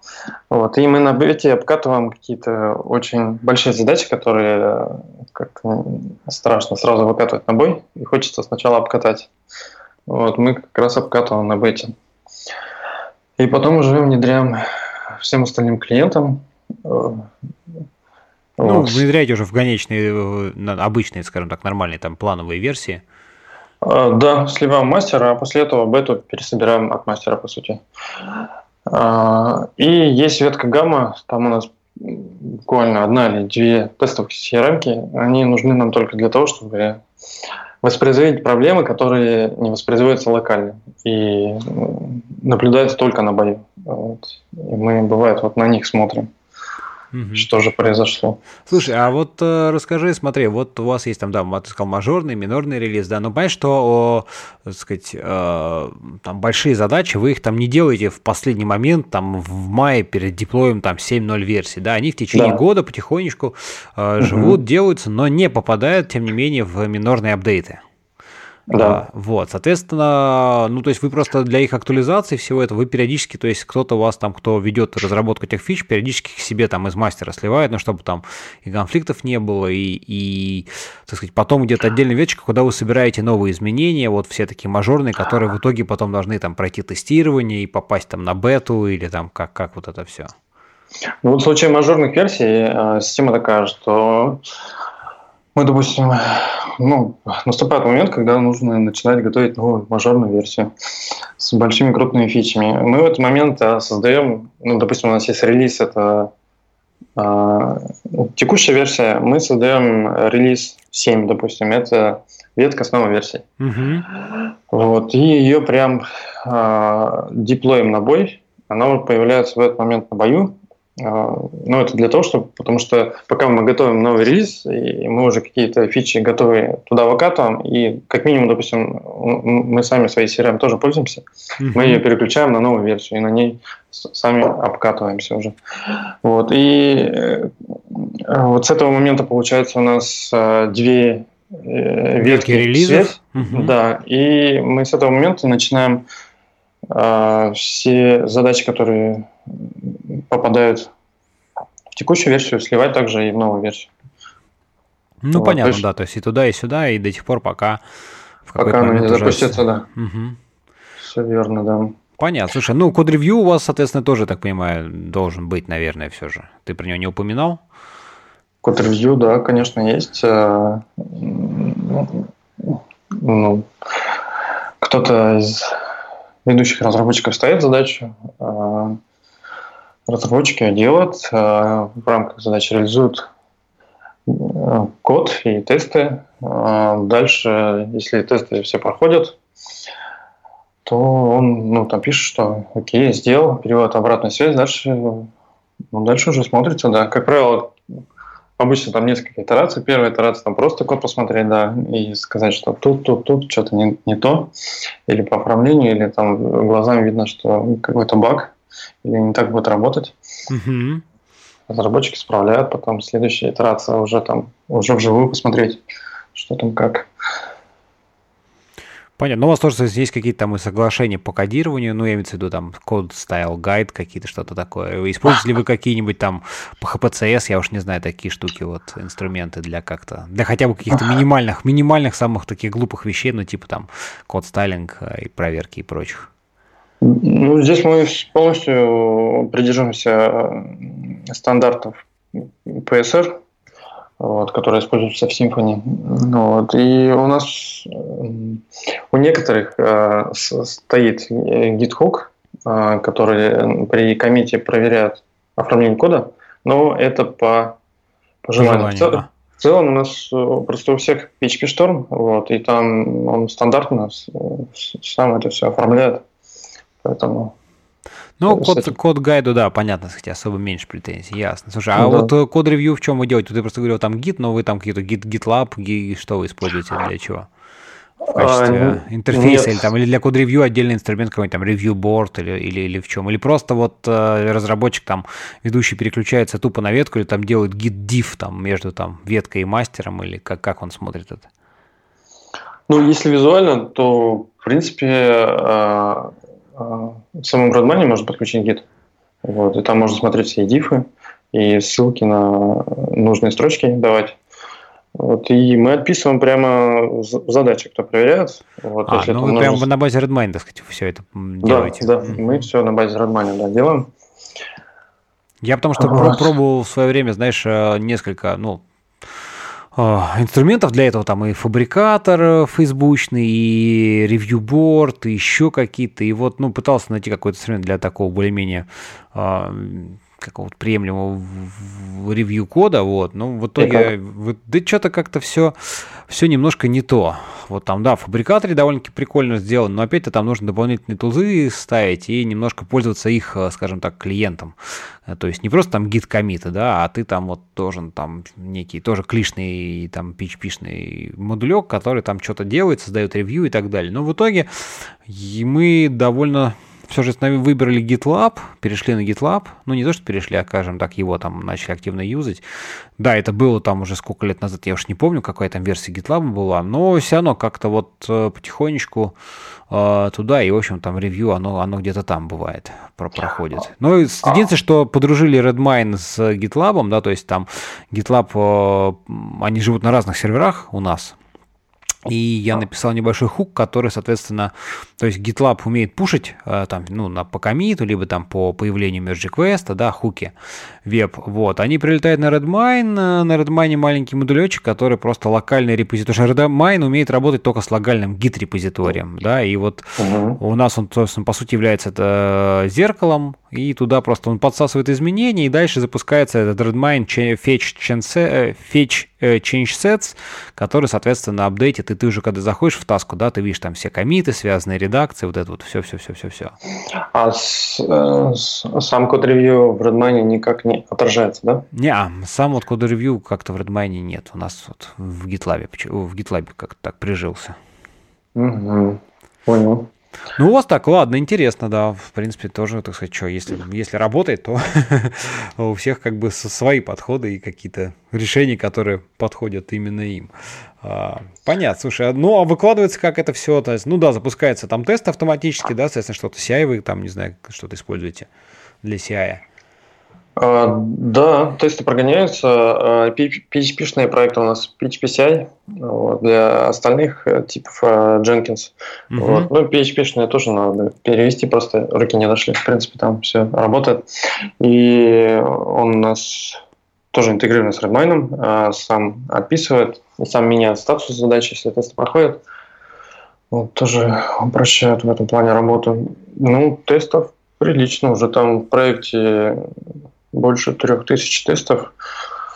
Сейчас уже прогон, полный прогон. Э, вот крупная система занимает э, полтора часа сейчас. Ого. Вот. Это причем э, это было много-много оптимизаций. У нас вначале, когда мы запустили, начали писать тесты, тоже было не сразу. Где-то через полтора, а, через год после э, публичного запуска мы начали писать тесты, и то мы их начали писать, потому что у нас было Symfony 2.1, а тогда уже было 2.5, ну и уже э, разница в версиях была большая, и уже надо было обновляться. А ага. они, они сильно отличались, поэтому мы решили, не надо тесты написать сначала, иначе все сломаем нахрен. Ну, логично, хорошо. Нет, ну, молодцы, что, так сказать, такое волевое решение. В общем, в принципе, я думаю, что оно в долгосрочной перспективе однозначно просто выигрывает, и тут как бы... Да, определенно, конечно, они очень помогают. ну и вот э, те же примеры с обновлением PHP, тоже можно спокойно обновляться. Сразу видно, где что ломается. Uh-huh. Вот, и после того, как мы начали их писать, где-то через год у нас тесты стали, полный прогон стал проходить э, от 3 до 5 часов. Э, это еще тестов было, наверное, ну, может, по тысячу, может, ага. может меньше. Вот, мы тогда поняли, что надо что-то с этим делать. Вот. У нас тогда вкрутилось, правда, все на VPS. А, мы вынесли это на отдельный сервер. Вот. И что мы еще сделали? Мы а, все Postgres э, перенесли в оперативную память. Он у нас все хранил в оперативке. В принципе, там же на диске хранить особо незачем. Вот. Ну и да, у нас, как бы, ага. У нас 3-5 часов э, э, время уменьшилось до полутора часов тогда. Угу. Вот это сильно помогло. Ну, Postgres вот в памяти прям решат, это сильно ускоряет. Ну, то есть реально вот как бы за, ну, так, довольно существенную долю времени занимало именно вот с базой какой-то взаимодействия, да, там тесты, разворачивание, там, не знаю, этих самых там, Фикстуры, да. Фикстуров. Да, угу. да, да, да, вот фикстуры залить, удалить, оно занимает время памяти. А в памяти ты имеешь в виду, в смысле, вы просто ее развернули на, на диске, в смысле, который в памяти, что-то типа там RAMFS, или что ты да, да, да, да, да, все верно, да, на, на RAMFS все работает. В случае Postgres. Вот. Ну и с, с тех Ну и там в любом случае, наверное, таблички через no, no log, да, без всякого вала, соответственно, без генерации вала создаются. О, вот это надо посмотреть, слушай, не знаю. Сейчас, сейчас не скажу. Ну ладно, не важно. Угу. Хорошо, да, давай дальше. Ну, что-то мы на эту тему, да, обсуждали. Не, мы, знаем, мы пробовали эту тему, а, вспомнил я, да. Мы выключали вал, и никакой разницы не было. Mm, понятно. Похоже, в памяти это не особо играет роли. Ну, для, когда все в памяти, это точно не играет роли. Это я имею в виду, что именно когда у вас на диске, то есть вал, конечно, бы, ну, так сказать, снизил отключение вала нагрузки. Да. Ну, не вал, в смысле записи данных о табличках изменений, да, в write headlog. Ладно, хорошо. А что, какие еще оптимизации? Ну, вот вы до, до полутора часов-то снизили, да, но это было, когда ты говоришь, сам там порядка тысячи, а сейчас уже порядка трех тысяч тестов. Какие-то еще оптимизации, что вы еще вот э, изучали, делали?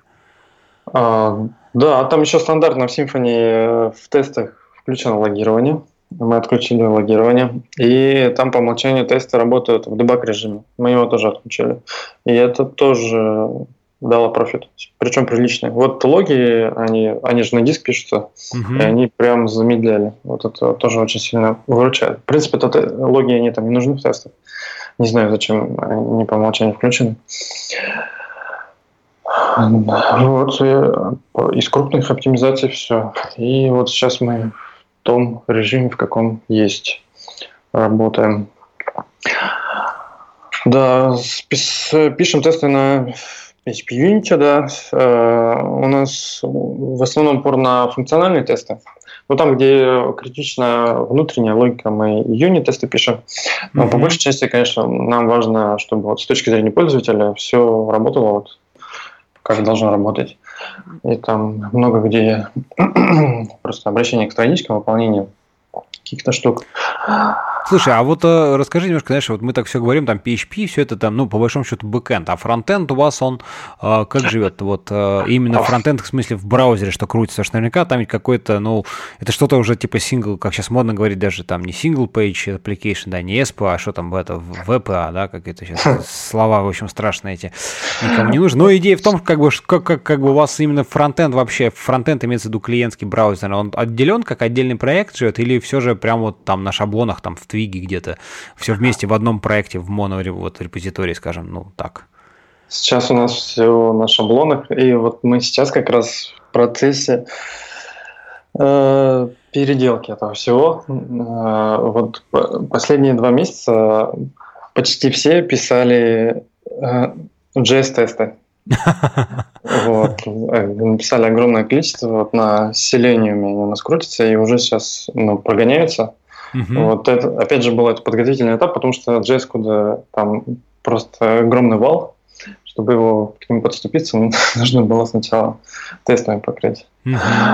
И вот сейчас мы как раз э, э, у нас часть ребят, она делать модульность этих JS, во-первых, выбирать зависимости, подключать там веб-пак, и, ну, в общем, делать все там по уму в этой mm-hmm. части. Этот у нас, да, процесс идет. Ясно, ясно. Ну да, дело, дело, мне кажется, правильно, тем более, если, так сказать, уже такое большое приложение тяжелое, то как бы, конечно, в одном месте, мне кажется, не очень. Ясно, слушай, а, ну, а, вот знаешь, интересно, так мы такие, хотя, мне кажется, по-моему, вот ты говоришь, что у вас там, в принципе, там ритейл CRM это как, как SaaS, да, идет, но, а, может быть, э, есть какие-то там именно вот, то есть как бы все клиенты, они именно в вашем в облаке, да, живут, то есть никаких там он-сайт вещей таких э, нет у вас? Ну, есть отдельные э, единичные пока что прецеденты, когда мы клиенту внедряли систему в виде коробки. Во, ну, во, слушай, вот это вот интересный вопрос. Расскажи, ну, сразу вот, насколько вообще отличается подход, там, не знаю, ну, не к разработке, но вот, э, скажем так, к классу проблем, которые есть. Одно дело, когда там у тебя все под рукой, да, так сказать, свои сервера полностью все под контролем, ты там, есть админы, есть там метрики, пятое, десятое. И другое дело, когда ты должен сделать некое, ну, там, назовем его коробочным, да, решением, когда оно где-то там, ты не имеешь к нему, по большому счету, ну, такого э, онлайн доступа, да, и вот вот э, тут, мне кажется, сразу совсем другой ряд э, проблем и задач класс вообще возникает. Вот твои мысли по этому поводу. Да, это совершенно другой процесс э, со своими ограничениями. Э, в случае SaaS мы, мы ограничены только то, что отдаем публично, там мы не должны ломать API, и какие-то такие вещи, которые используются в, самой CRM. А в случае коробки, получается, мы не должны ломать то, что у нас э, внутри. Э, и тут, да, не все так просто. Э, ну, в целом у нас, э, с, ну, во-первых, э, такие внедрения были в случае больших клиентов. Вот. И это большой проект внедрения, там э, порядка полугода. Вот mm-hmm. у тех клиентов, которые это внедряются, и это что там делают, это, во-первых, э, там описывают текущие процессы, понимают, как это будет работать в CRM, и дальше э, дорабатывают, добавляют э, в стандартное решение ту функциональность, которая требуется данному клиенту. Слушай, она вот эта функциональность, она остается только в рамках вот, э, вот этого клиента или все же потом попадает в итоге и в основной ваш продукт, ну, соответственно, в SaaS решение, и есть везде? А, ну, здесь а, такие кейсы возможны, но это в режиме, если вот клиент захотел, дальше э, менеджер, допустим, этого проекта, он спросил у нас, а, а нужно ли это там в облаке, мы там, посмотрели, подумали, что вроде как э, штука универсальная. Ну вот как пример у нас э, э, один из крупных клиентов, ну вот, собственно, Restore, угу. ему нужна была интеграция CRM с Яндекс.Маркетом, чтобы из, из маркета заказы падали прямо в CRM. Угу. Вот. Ну и мы тогда обсудили, согласовались с клиентом и сделали это прямо в, основ, в основном ядре. Угу. Вот, и это появилось и в САСе, и приехало самому клиенту в коробку. Вот, и если же это реализуют в коробке сначала, то ну, обычно так получается, что приходится сильно докручивать это решение, чтобы его потом еще добавить в SaaS. Потому что ну, в коробке уже есть какой-то еще код э, с логикой клиента, и они начинают там писать модули, и он там начинает еще с этой логикой взаимодействовать а ее потом, чтобы перенести в SaaS, это нужно как-то отделять. Понятно, но ну, я, так, я так понимаю, в итоге это, в общем, при, привело к тому, что, по сути, у вас, а, ну, так сказать, это, не, скажем так, вообще разные, разные кодбейзы, то есть, да, есть основное ядро, ну, в смысле, основной проект, и вот, вот эти все доработки, ну, скажем так, а коробочные версии, это по факту просто, ну, то есть, они забирают основной код себе, но по факту применяют к нему еще свои там какие-то изменения, новые там модули, компоненты и так далее. Да, там разработчики пишут все ну, в отдельных бандлах, вот, и мы стараемся сделать в системе э, код так, чтобы можно было максимально его расширить из другого бандла. Вот, э, там расширить шаблоны, э, подсунуть формы свои там поля или саму форму, извините как-то изменить сервисы. Ну, для этого много где есть события. У нас даже в шаблонах вот, э, на GitHub у нас, в принципе, в публичном доступе есть так называемый Twig Injection Bundle. он позволяет объявлять события внутри Twig а. За счет этого мы можем из одного bundle а вставлять шаблон в другой bundle через события. Вот. И таким образом легко выключить этот bundle, который подставляет свой шаблон. А исходный bundle будет работать и отображать уже шаблончик без дополнительных блоков. Mm, интересно, интересно.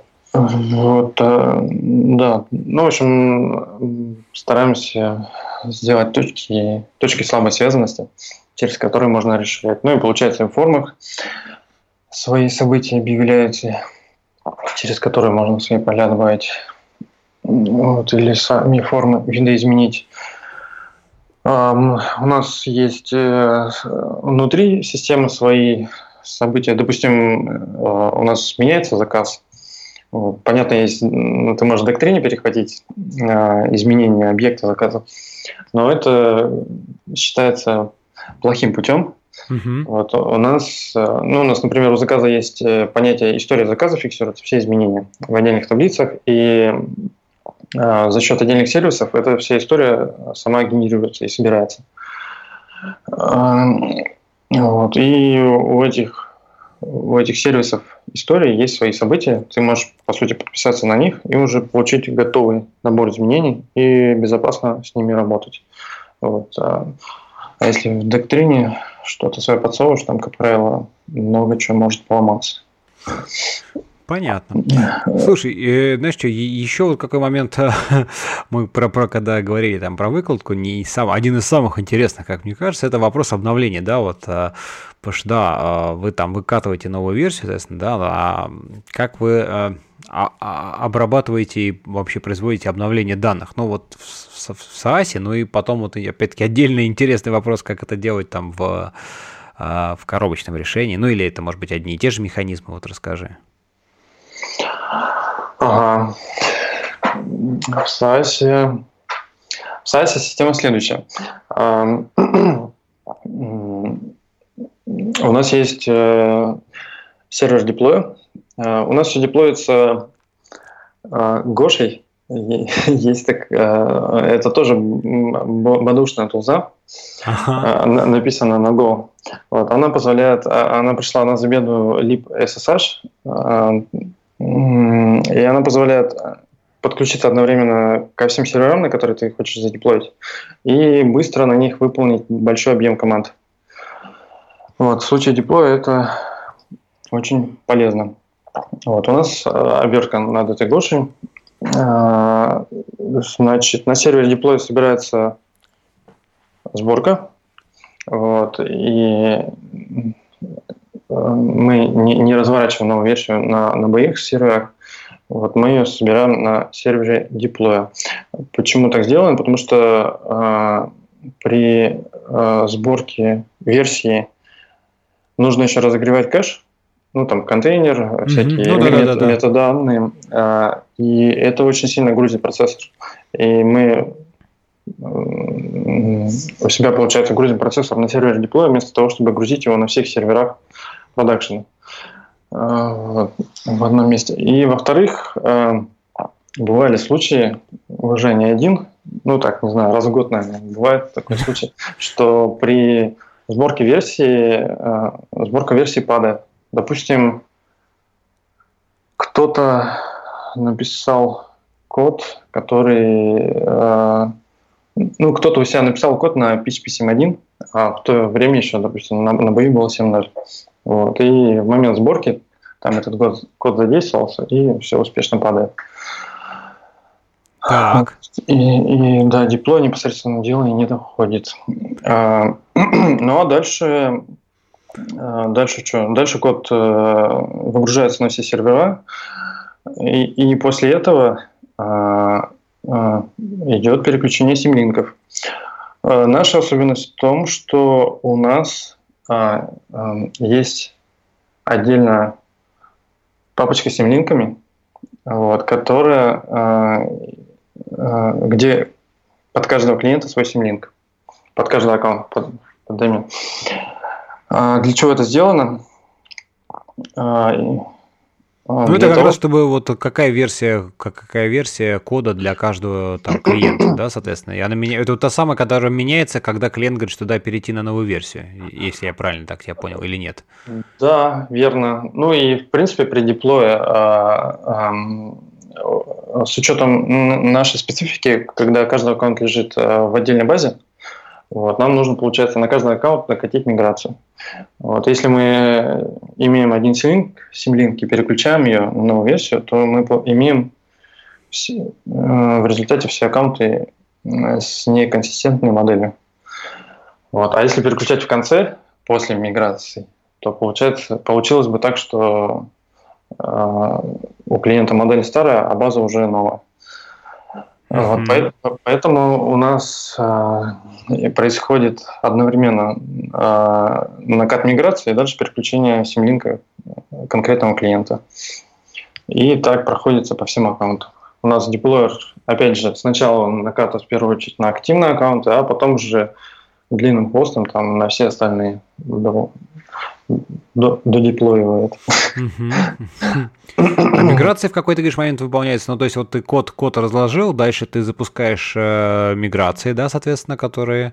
Э... Вот, э, есть папка с проектом на бою, в ней э, множество папок с версиями. Э, это, по сути, когда были деплои, вот там под каждый деплой папка со своей версией. Нам нужно каждого клиента переключить со старой версии на новую. Вот. И мы, э, и там, по сути, в цикле идет переключение сильника, а дальше накат миграции на этот аккаунт. До той, до того, до той, которая соответствует текущему э, исходному коду, соответственно, да, я так понимаю? Да, угу. все верно. И эта же схема используется, если мы, допустим, клиента на бету переключаем или на мажорную новую версию, он переводится, нам достаточно, опять же, симлинк обновить и накатить миграцию. И все. Слушай, а миграции вы как бы а, у вас они как вы их они автоматически или что вы что вы как вы пишете их сами а, или вот они там на основе чего они сделаны? Расскажите. Мы используем доктриновский э, бан, доктрин migrations. Вот. Там есть команды, которые позволяют э, сгенерить э, div он создает миграцию, и там отражает div того, что есть в базе, и то, что в тебя модели уже изменилось. Uh-huh. Вот. Ну, а дальше, как правило, там все равно по мелочи приходится ее докручивать. Вот. Ну, в целом она готова, и, и, и up, и down там существует. Uh-huh. И бывает миграция, когда модель меняется, бывает, когда нужно сами данные изменить.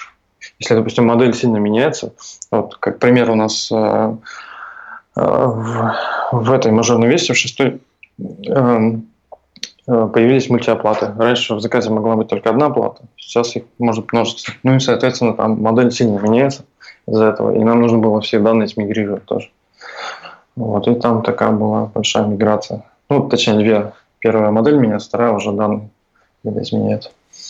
Ну да, слушай, это там для, для, а вот для активного аккаунта, ну понятно, что, так сказать, это там процесс, он там длится какое-то время. Так, и на время этой миграции, ну как ни крути, ты никуда не денешься, кстати, она должна накатиться, что называется. А, да, ну могут быть, да, 500, если прям тяжелая миграция. Ну, там, если новые поля меняются, то как бы клиент ничего не увидит а, особо. А вот если прям меняется модель, то да, могут до 500. Но мы, у нас деплой запускается рано утром, как правило, на, на 5-6 часов мы ставим. Э, в это время активность минимальна в системе. Вот. У нас э, многие операции, кстати, доступны в Slack. У нас есть отдельный канал, где мы можем запускать команды. Вот, мы можем и непосредственно дипло запустить. Вот, и у нас есть шедулер. Мы можем там, э, сказать деплойеру, что э, миграцию нужно запустить в 5 утра. Вот, и он сам их запускает и прогоняет. Нам остается mm-hmm. только проснуться, проверить, что все окей, или проснуться от смс, что все плохо. Да. Ну, помимо этого, у нас вот в Slack все другие служебные операции, допустим, там мы можем из бэкапа восстановить одной командой CRM, когда любой даты в прошлом. Или там вот это обновить версию, если нужно с нашей стороны обновить статистику посмотреть по базам, на каких базах сколько аккаунтов, много всяких других мелких. Вы тоже, тоже написали, так сказать, своего такого ботика, который, так сказать, в Slack живет, да? Да, э, да. Ну, по сути, он мапит все команды наш вот этот сервис, деплойер. Э, он просто расширился от просто функции деплоя до и можно и новый аккаунт создать, если нужно прям ручками создать, и удалить, и переместить на другую ветку. Можно переместить в другой кластер, если надо. Mm-hmm. Или на другой хост, на другой сервер базы. Понятно. В общем, так сказать, для, для нужд, для всех ваших нужд. Э, я, слушай, ну мы вроде так про технические темы все, какие э, хотели, основные обсудили. Вот, знаешь, интересно еще, вот, может быть, так, знаешь, именно про тебя эм, а, поговорить. Вот э, ты, ну, как так начинал, вот там прошел, в принципе, там сразу какой-то там стадии там программистов, ну, когда просто что-то писал, и потихонечку уже, в принципе, ну, поскольку проект, так сказать, там твой такой напрямую, что называется, так сказать, ты его там один из основателей.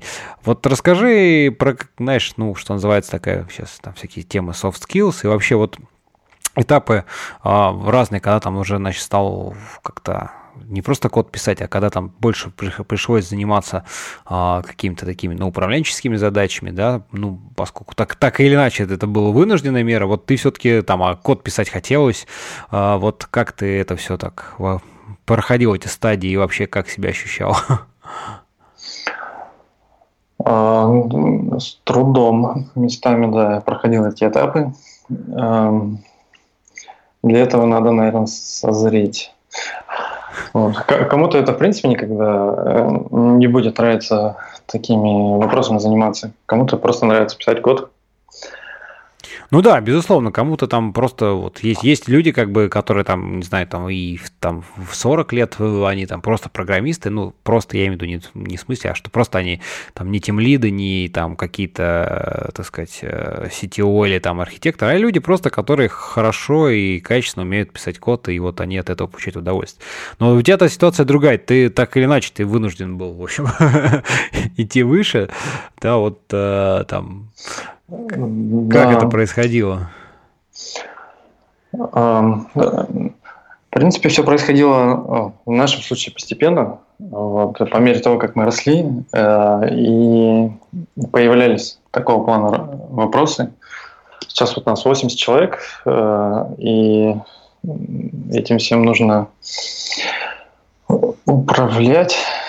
Э, на каком-то этапе допустим, нужно было продумать, как с, с помощью каких инструментов э, будут вестись проекты, настраивать, в принципе, все это вот окружение. Э, ну, я имею в виду там, э, неважно, там, своими руками или админами, я имею в виду, в принципе, продумать, что у нас будет использоваться, какие инструменты оптимальны, что вот у нас именно Redmine будет использоваться, что Git, что их нужно интегрировать, как должны разработчики, в чем работать, а, какие у нас технологии в компании а, должны использоваться. В случае технологии, опять же, вот, разработчикам же интересно попробовать все новое. Вот. А мне важно на не только это, но мы стараемся использовать все наиболее актуально и новое, но при этом важно, чтобы технология была устоявшейся, чтобы за ней было сообщество, чтобы не было каких-то детских там болячек в этой технологии, когда uh-huh. это все начнем использовать в проектах клиентов. Особенно Э, когда это не свой проект, как э, ритейл CRM, а когда проект под заказ для клиента, там же тоже клиент же тоже тебя спрашивает, а почему вы это используете? И у тебя должен быть четкий ответ и четкий набор причин, что это вот большое сообщество, что это используется вот в подобных проектах, таких, таких, таких, вот, что этот инструмент удобен тем-то по сравнению Слушай, с тем. ну это, вот, это на самом деле, да, это все клево, но на самом деле это ведь тоже довольно-таки такая, ну, для тех, кто вдруг думает, что это легко и просто, то нет, нифига. Это вот держать руку на пульсе, тем более в современном мире, когда технологии просто появляются, я не знаю, можно утром проснуться, и там уже 10 тысяч новых фреймворков, и новые там версии, и тут такие возможности, и новые проекты.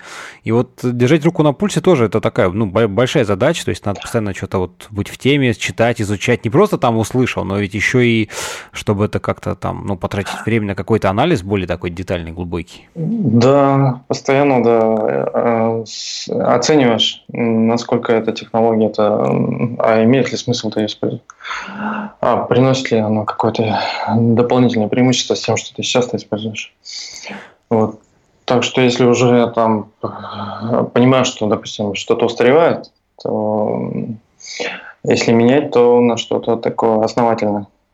В, в, в этом плане, знаешь, мне очень нравится вот, э, ну, вообще идея там так называемых технологий радар, да, как бы там радар технологий. Вот, э, например, ребята в Ламоде, они, кажется, в этом году это замутили такую штуку, и они тоже, у них есть такой технологий радар, и они принципе, поделили там, если я не ошибаюсь, э, вообще все технологии, какие там есть, на такие четыре группы. Ну, условно говоря, там стабильно в продакшене, да, то, что они активно смотрят, то, что они попробовали и не прижилось, там, и какая-то четвертая, то, что они только пытаются, так сказать, там, внедрить. Вот. И они, собственно, вот все какие-то там у них есть, ну, то есть это в том числе там языки, фреймворки, да, и так далее. Вот они все живут где-то на этом, вот, скажем так, радаре. То есть сначала, да, кто-то там вот вышел, не знаю, там новый язык. О, ребята, давайте на него посмотрим, вот он класс. Но он пока просто попал, так сказать, в копилочку, что, что называется, бэклог такой, да.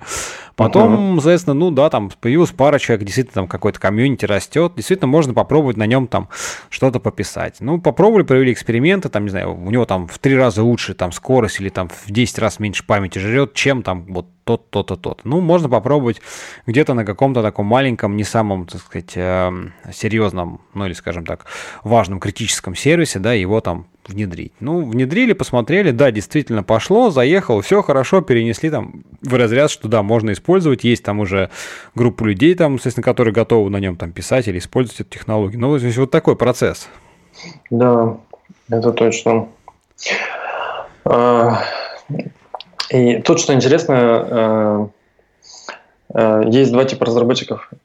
Э, ну, может, даже и есть те, кто между ними. А первые – это те, кто постоянно предлагают что-то новое. А давайте это попробуем, а давайте это. А есть наоборот... Ретрограды.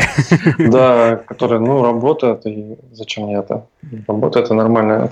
И, ну, и прям есть примеры этих крайностей. Одни прям перегибают там, и приходится до них доносить, что это еще рано использовать. А других приходится даже немножко попинывать, что ли. Ну, это, может, ты вот про это почитаешь, про это. Да. Хочется какой-то, да, раз, разумной середины в этом плане. У нас э, э, я весной этого года запустил внутренние метапы. Ну, они внутренние, но при этом у нас есть YouTube-канал, и мы выкладываем все видеозаписи, угу. ведем прямую трансляцию, потому что мы же распределенные, у нас э, э, сами метапы проходят в Липецком офисе, он э, побольше по размеру, вот, и транслируем на остальные офисы. Остальные там в чат могут задавать вопросы также. Угу. Вот. И ну, вот я пытаюсь немножко расшевелить, э, особенно тех, кто не очень активен, чтобы они делились. Есть просто, э, знаешь, э, еще такие ребята, которые они хорошие, крепкие разработчики, но они с общением не очень. И они как-то не особо делятся то, что они сделали, хотя им есть о чем рассказать. Вот, и хочется немножко коммуникацию, тот обмен знаниями. Ну да, это на самом деле вот э, такая вообще тоже большой вопрос, особенно там в крупных компаниях, где вообще, ну, как много разработчиков. Одно дело, когда там какой-то... Да вот слушай, далеко ходить на самом деле за примером не надо. Даже вот э, взять, там, не знаю, у нас там, в принципе, один отдел разработки, да, но все равно там вот сколько людей там есть, и все занимаются какими-то своими там сервисами, да, и все равно uh-huh. даже вот даже в таком коллективе все равно есть вопрос, э, ну, какие-то там связанные с тем, как э, обменяться каким-то там стеком технологий, используемых там фреймворков. У нас вот, э, говорю, там до недавнего времени даже там в сишных сервисов было несколько вариантов э, и логирования используемых, да, пока uh-huh. мы вот как-то потихонечку вот все же не пришли, ну, чтобы использовать уже готовый там один, там, не знаю, одну систему логирования, одну систему конфигурации, а так, да, куча людей, ну, как бы там пришел человек, вот он, он привык там у себя где-то использовать одно. Ну, он его прикрутил, да, оно работает, вопросов нет. Но вот э, как-то коммуникация все-таки важная штука, очень важная. Да, не, не всегда, конечно, удается расшевелить. Тут, правда, есть э, небольшое, э, небольшое требование к людям с моей стороны по выступлениям. Сейчас чуть позже расскажу. Давай. Это, э, оно связано с чем? С тем, что у нас уже довольно приличное время э, существует система грейдов, введенная в компании для разработчиков. Также в, в, в один момент уже возникла необходимость его ввести, чтобы ну, даже ребята между собой понимали, кто, кто кем является потому что коллектив растет. Угу. А, вот, и у нас в этой системе есть на данный момент три грейда. А, ну, в ней грейда есть стажеры. Вот, есть первый грейд а, разработчика, а дальше второй ведущего разработчика и третьего ну, такого технического руководителя или архитектора. Угу. Три уровня.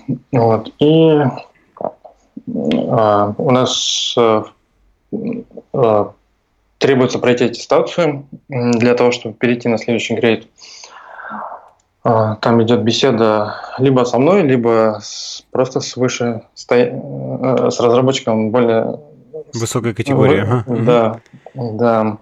И там много моментов мы обсуждаем. Там, во-первых, предварительно собирается все оценки показателей по проектам, на которых участвовал разработчик. Э, вот тот, кто должен проводить аттестацию, он у, у руководителя этих проектов спрашивает, как себя он показывал, все ли там было окей, или были какие-то проблемы. Потом с самим разработчиком уже на аттестации обсуждает, там, что он думает. Там проблемные проекты э, может обсудить, выяснить что там с его точки зрения было не так. Там же оцениваются э, компетенции. Это у нас есть определенные тоже требования к, к разным уровням грейда. Вот это тоже э,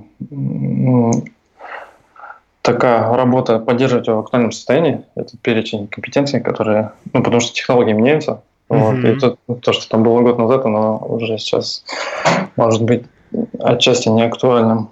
Вот. И еще мы для себя а, личностные качества человека оцениваем. Ну, как он, насколько он в, в команде хорошо работает, вот, насколько аналитический склад ума, насколько он может сам декомпозировать задачу, продумать ее, насколько он самостоятельный, может что-то уточнить, такие вот моменты. Вот, и оцениваем еще активность. А, это вот как раз одной из активностей является метап. Вот у нас для второго грейда, для второго и выше, ну, обязательно требование как минимум одно выступление на метапе.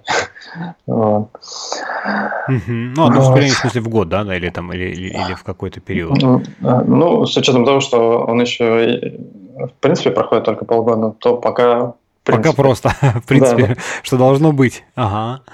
А там, да, наверное, раз в год.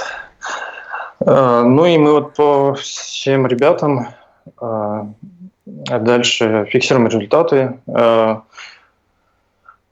и руководители проектов пишут свои отзывы, и аттестующие, и ну, когда уже команда под 100 человек, ты уже ну, банально не помнишь про всех, и все, кто у кого какие сильные ну, качества. Безус, безусловно, да. Приходится вот, вот кстати, вопрос делегирования, так сказать, там полномочий, да, и ответ, неких там зон ответственности, тоже такой очень интересный вопрос. Потому что когда вначале ты вот контролируешь все там вплоть до конкретной там строчки кода, до конкретного операнда, да, а угу. дальше вот э, начинаешь заниматься более такими там, скажем так, э, руководящими какими-то вещами там, ну, административными, и уже все, уже вот код не пишешь. Вот, кстати, интересно, как, как ты пережил это? Это же такая, в принципе, травма, понимаешь, что ты вот писал все, там код-ревью всего, а потом вот в какой-то момент все, но нет у тебя на это физически времени, и вот приходится как-то внутри себя немножко а, что-то такое перебороть, переломать, что ну все, ну вот, вот он вроде бы вот примерно же в последний там код-ревью проходил, вроде и пишет, типа, ну пусть вот теперь он этим занимается, и так немножко отпустить, что называется, знаешь. Да, да, понимаю. Ну, ты знаешь, э, еще помогает, э, помогает, если хорошая команда, и ты видишь, что они нормально работают, у них все получается, и ну, ты им все больше и больше обязанностей отдаешь. И это как-то естественно получается. А, а вот эти вот мысли, они обычно возникают, когда вот у тебя э, есть в команде какой-то человек, но вот он слабый, и он постоянно ошибки там делает, или код косячно пишет, и думаешь, вот проще самому написать сейчас, чем вот уже пятый раз э, замечание писать. Э, вот в таких, да, случаях, конечно, это под, ну, возникают уже такие мысли. А в остальном уже все зависит от команды, да. Если она выстроилась, то это попроще. Да, но вопрос выстроить тоже это, так сказать, тем более в силу там, когда у нас там человеческие ресурсы, это самый такой э, дефицитный, дефицитный вообще элемент, и, конечно, да, но мы на все. эту тему, конечно, много обсуждаем, на самом деле много времени тратим, а, а, ну, я имею в виду так, э, среди руководителей, э, среди mm-hmm топов, так скажем, вот по поводу людей, а, не только с точки зрения разработки. И, да, в любом направлении. Да, да, да. Просто организационные вопросы, условия там, труда, насколько ему комфортно, там, а что-то может еще надо. Да, это очень много мы обсуждаем. И постоянно пытаемся понять, чего же не хватает. А, бывает ну, в смысле не бывает, а в принципе разработчики такой народ, что э, они редко что-то сами говорят.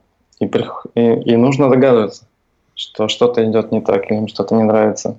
Это, э, это вот проблема на самом деле есть небольшая. Ну, этом... как бы, да, вот все-таки вот эта э, склонность такая именно, что по большей части там программисты это там интроверт, она в принципе имеет право на жизнь, ну, потому что реально как бы вот ты там ушел в код, сидишь там, наушники надел, да, включил там любимую музыку, и, в принципе, вот все, что в округе происходит, тебя там не особо интересует. Ну, я имею в виду, все-таки, как ни крути, вот по статистике, там по опыту, да, больше программистов именно таких вот.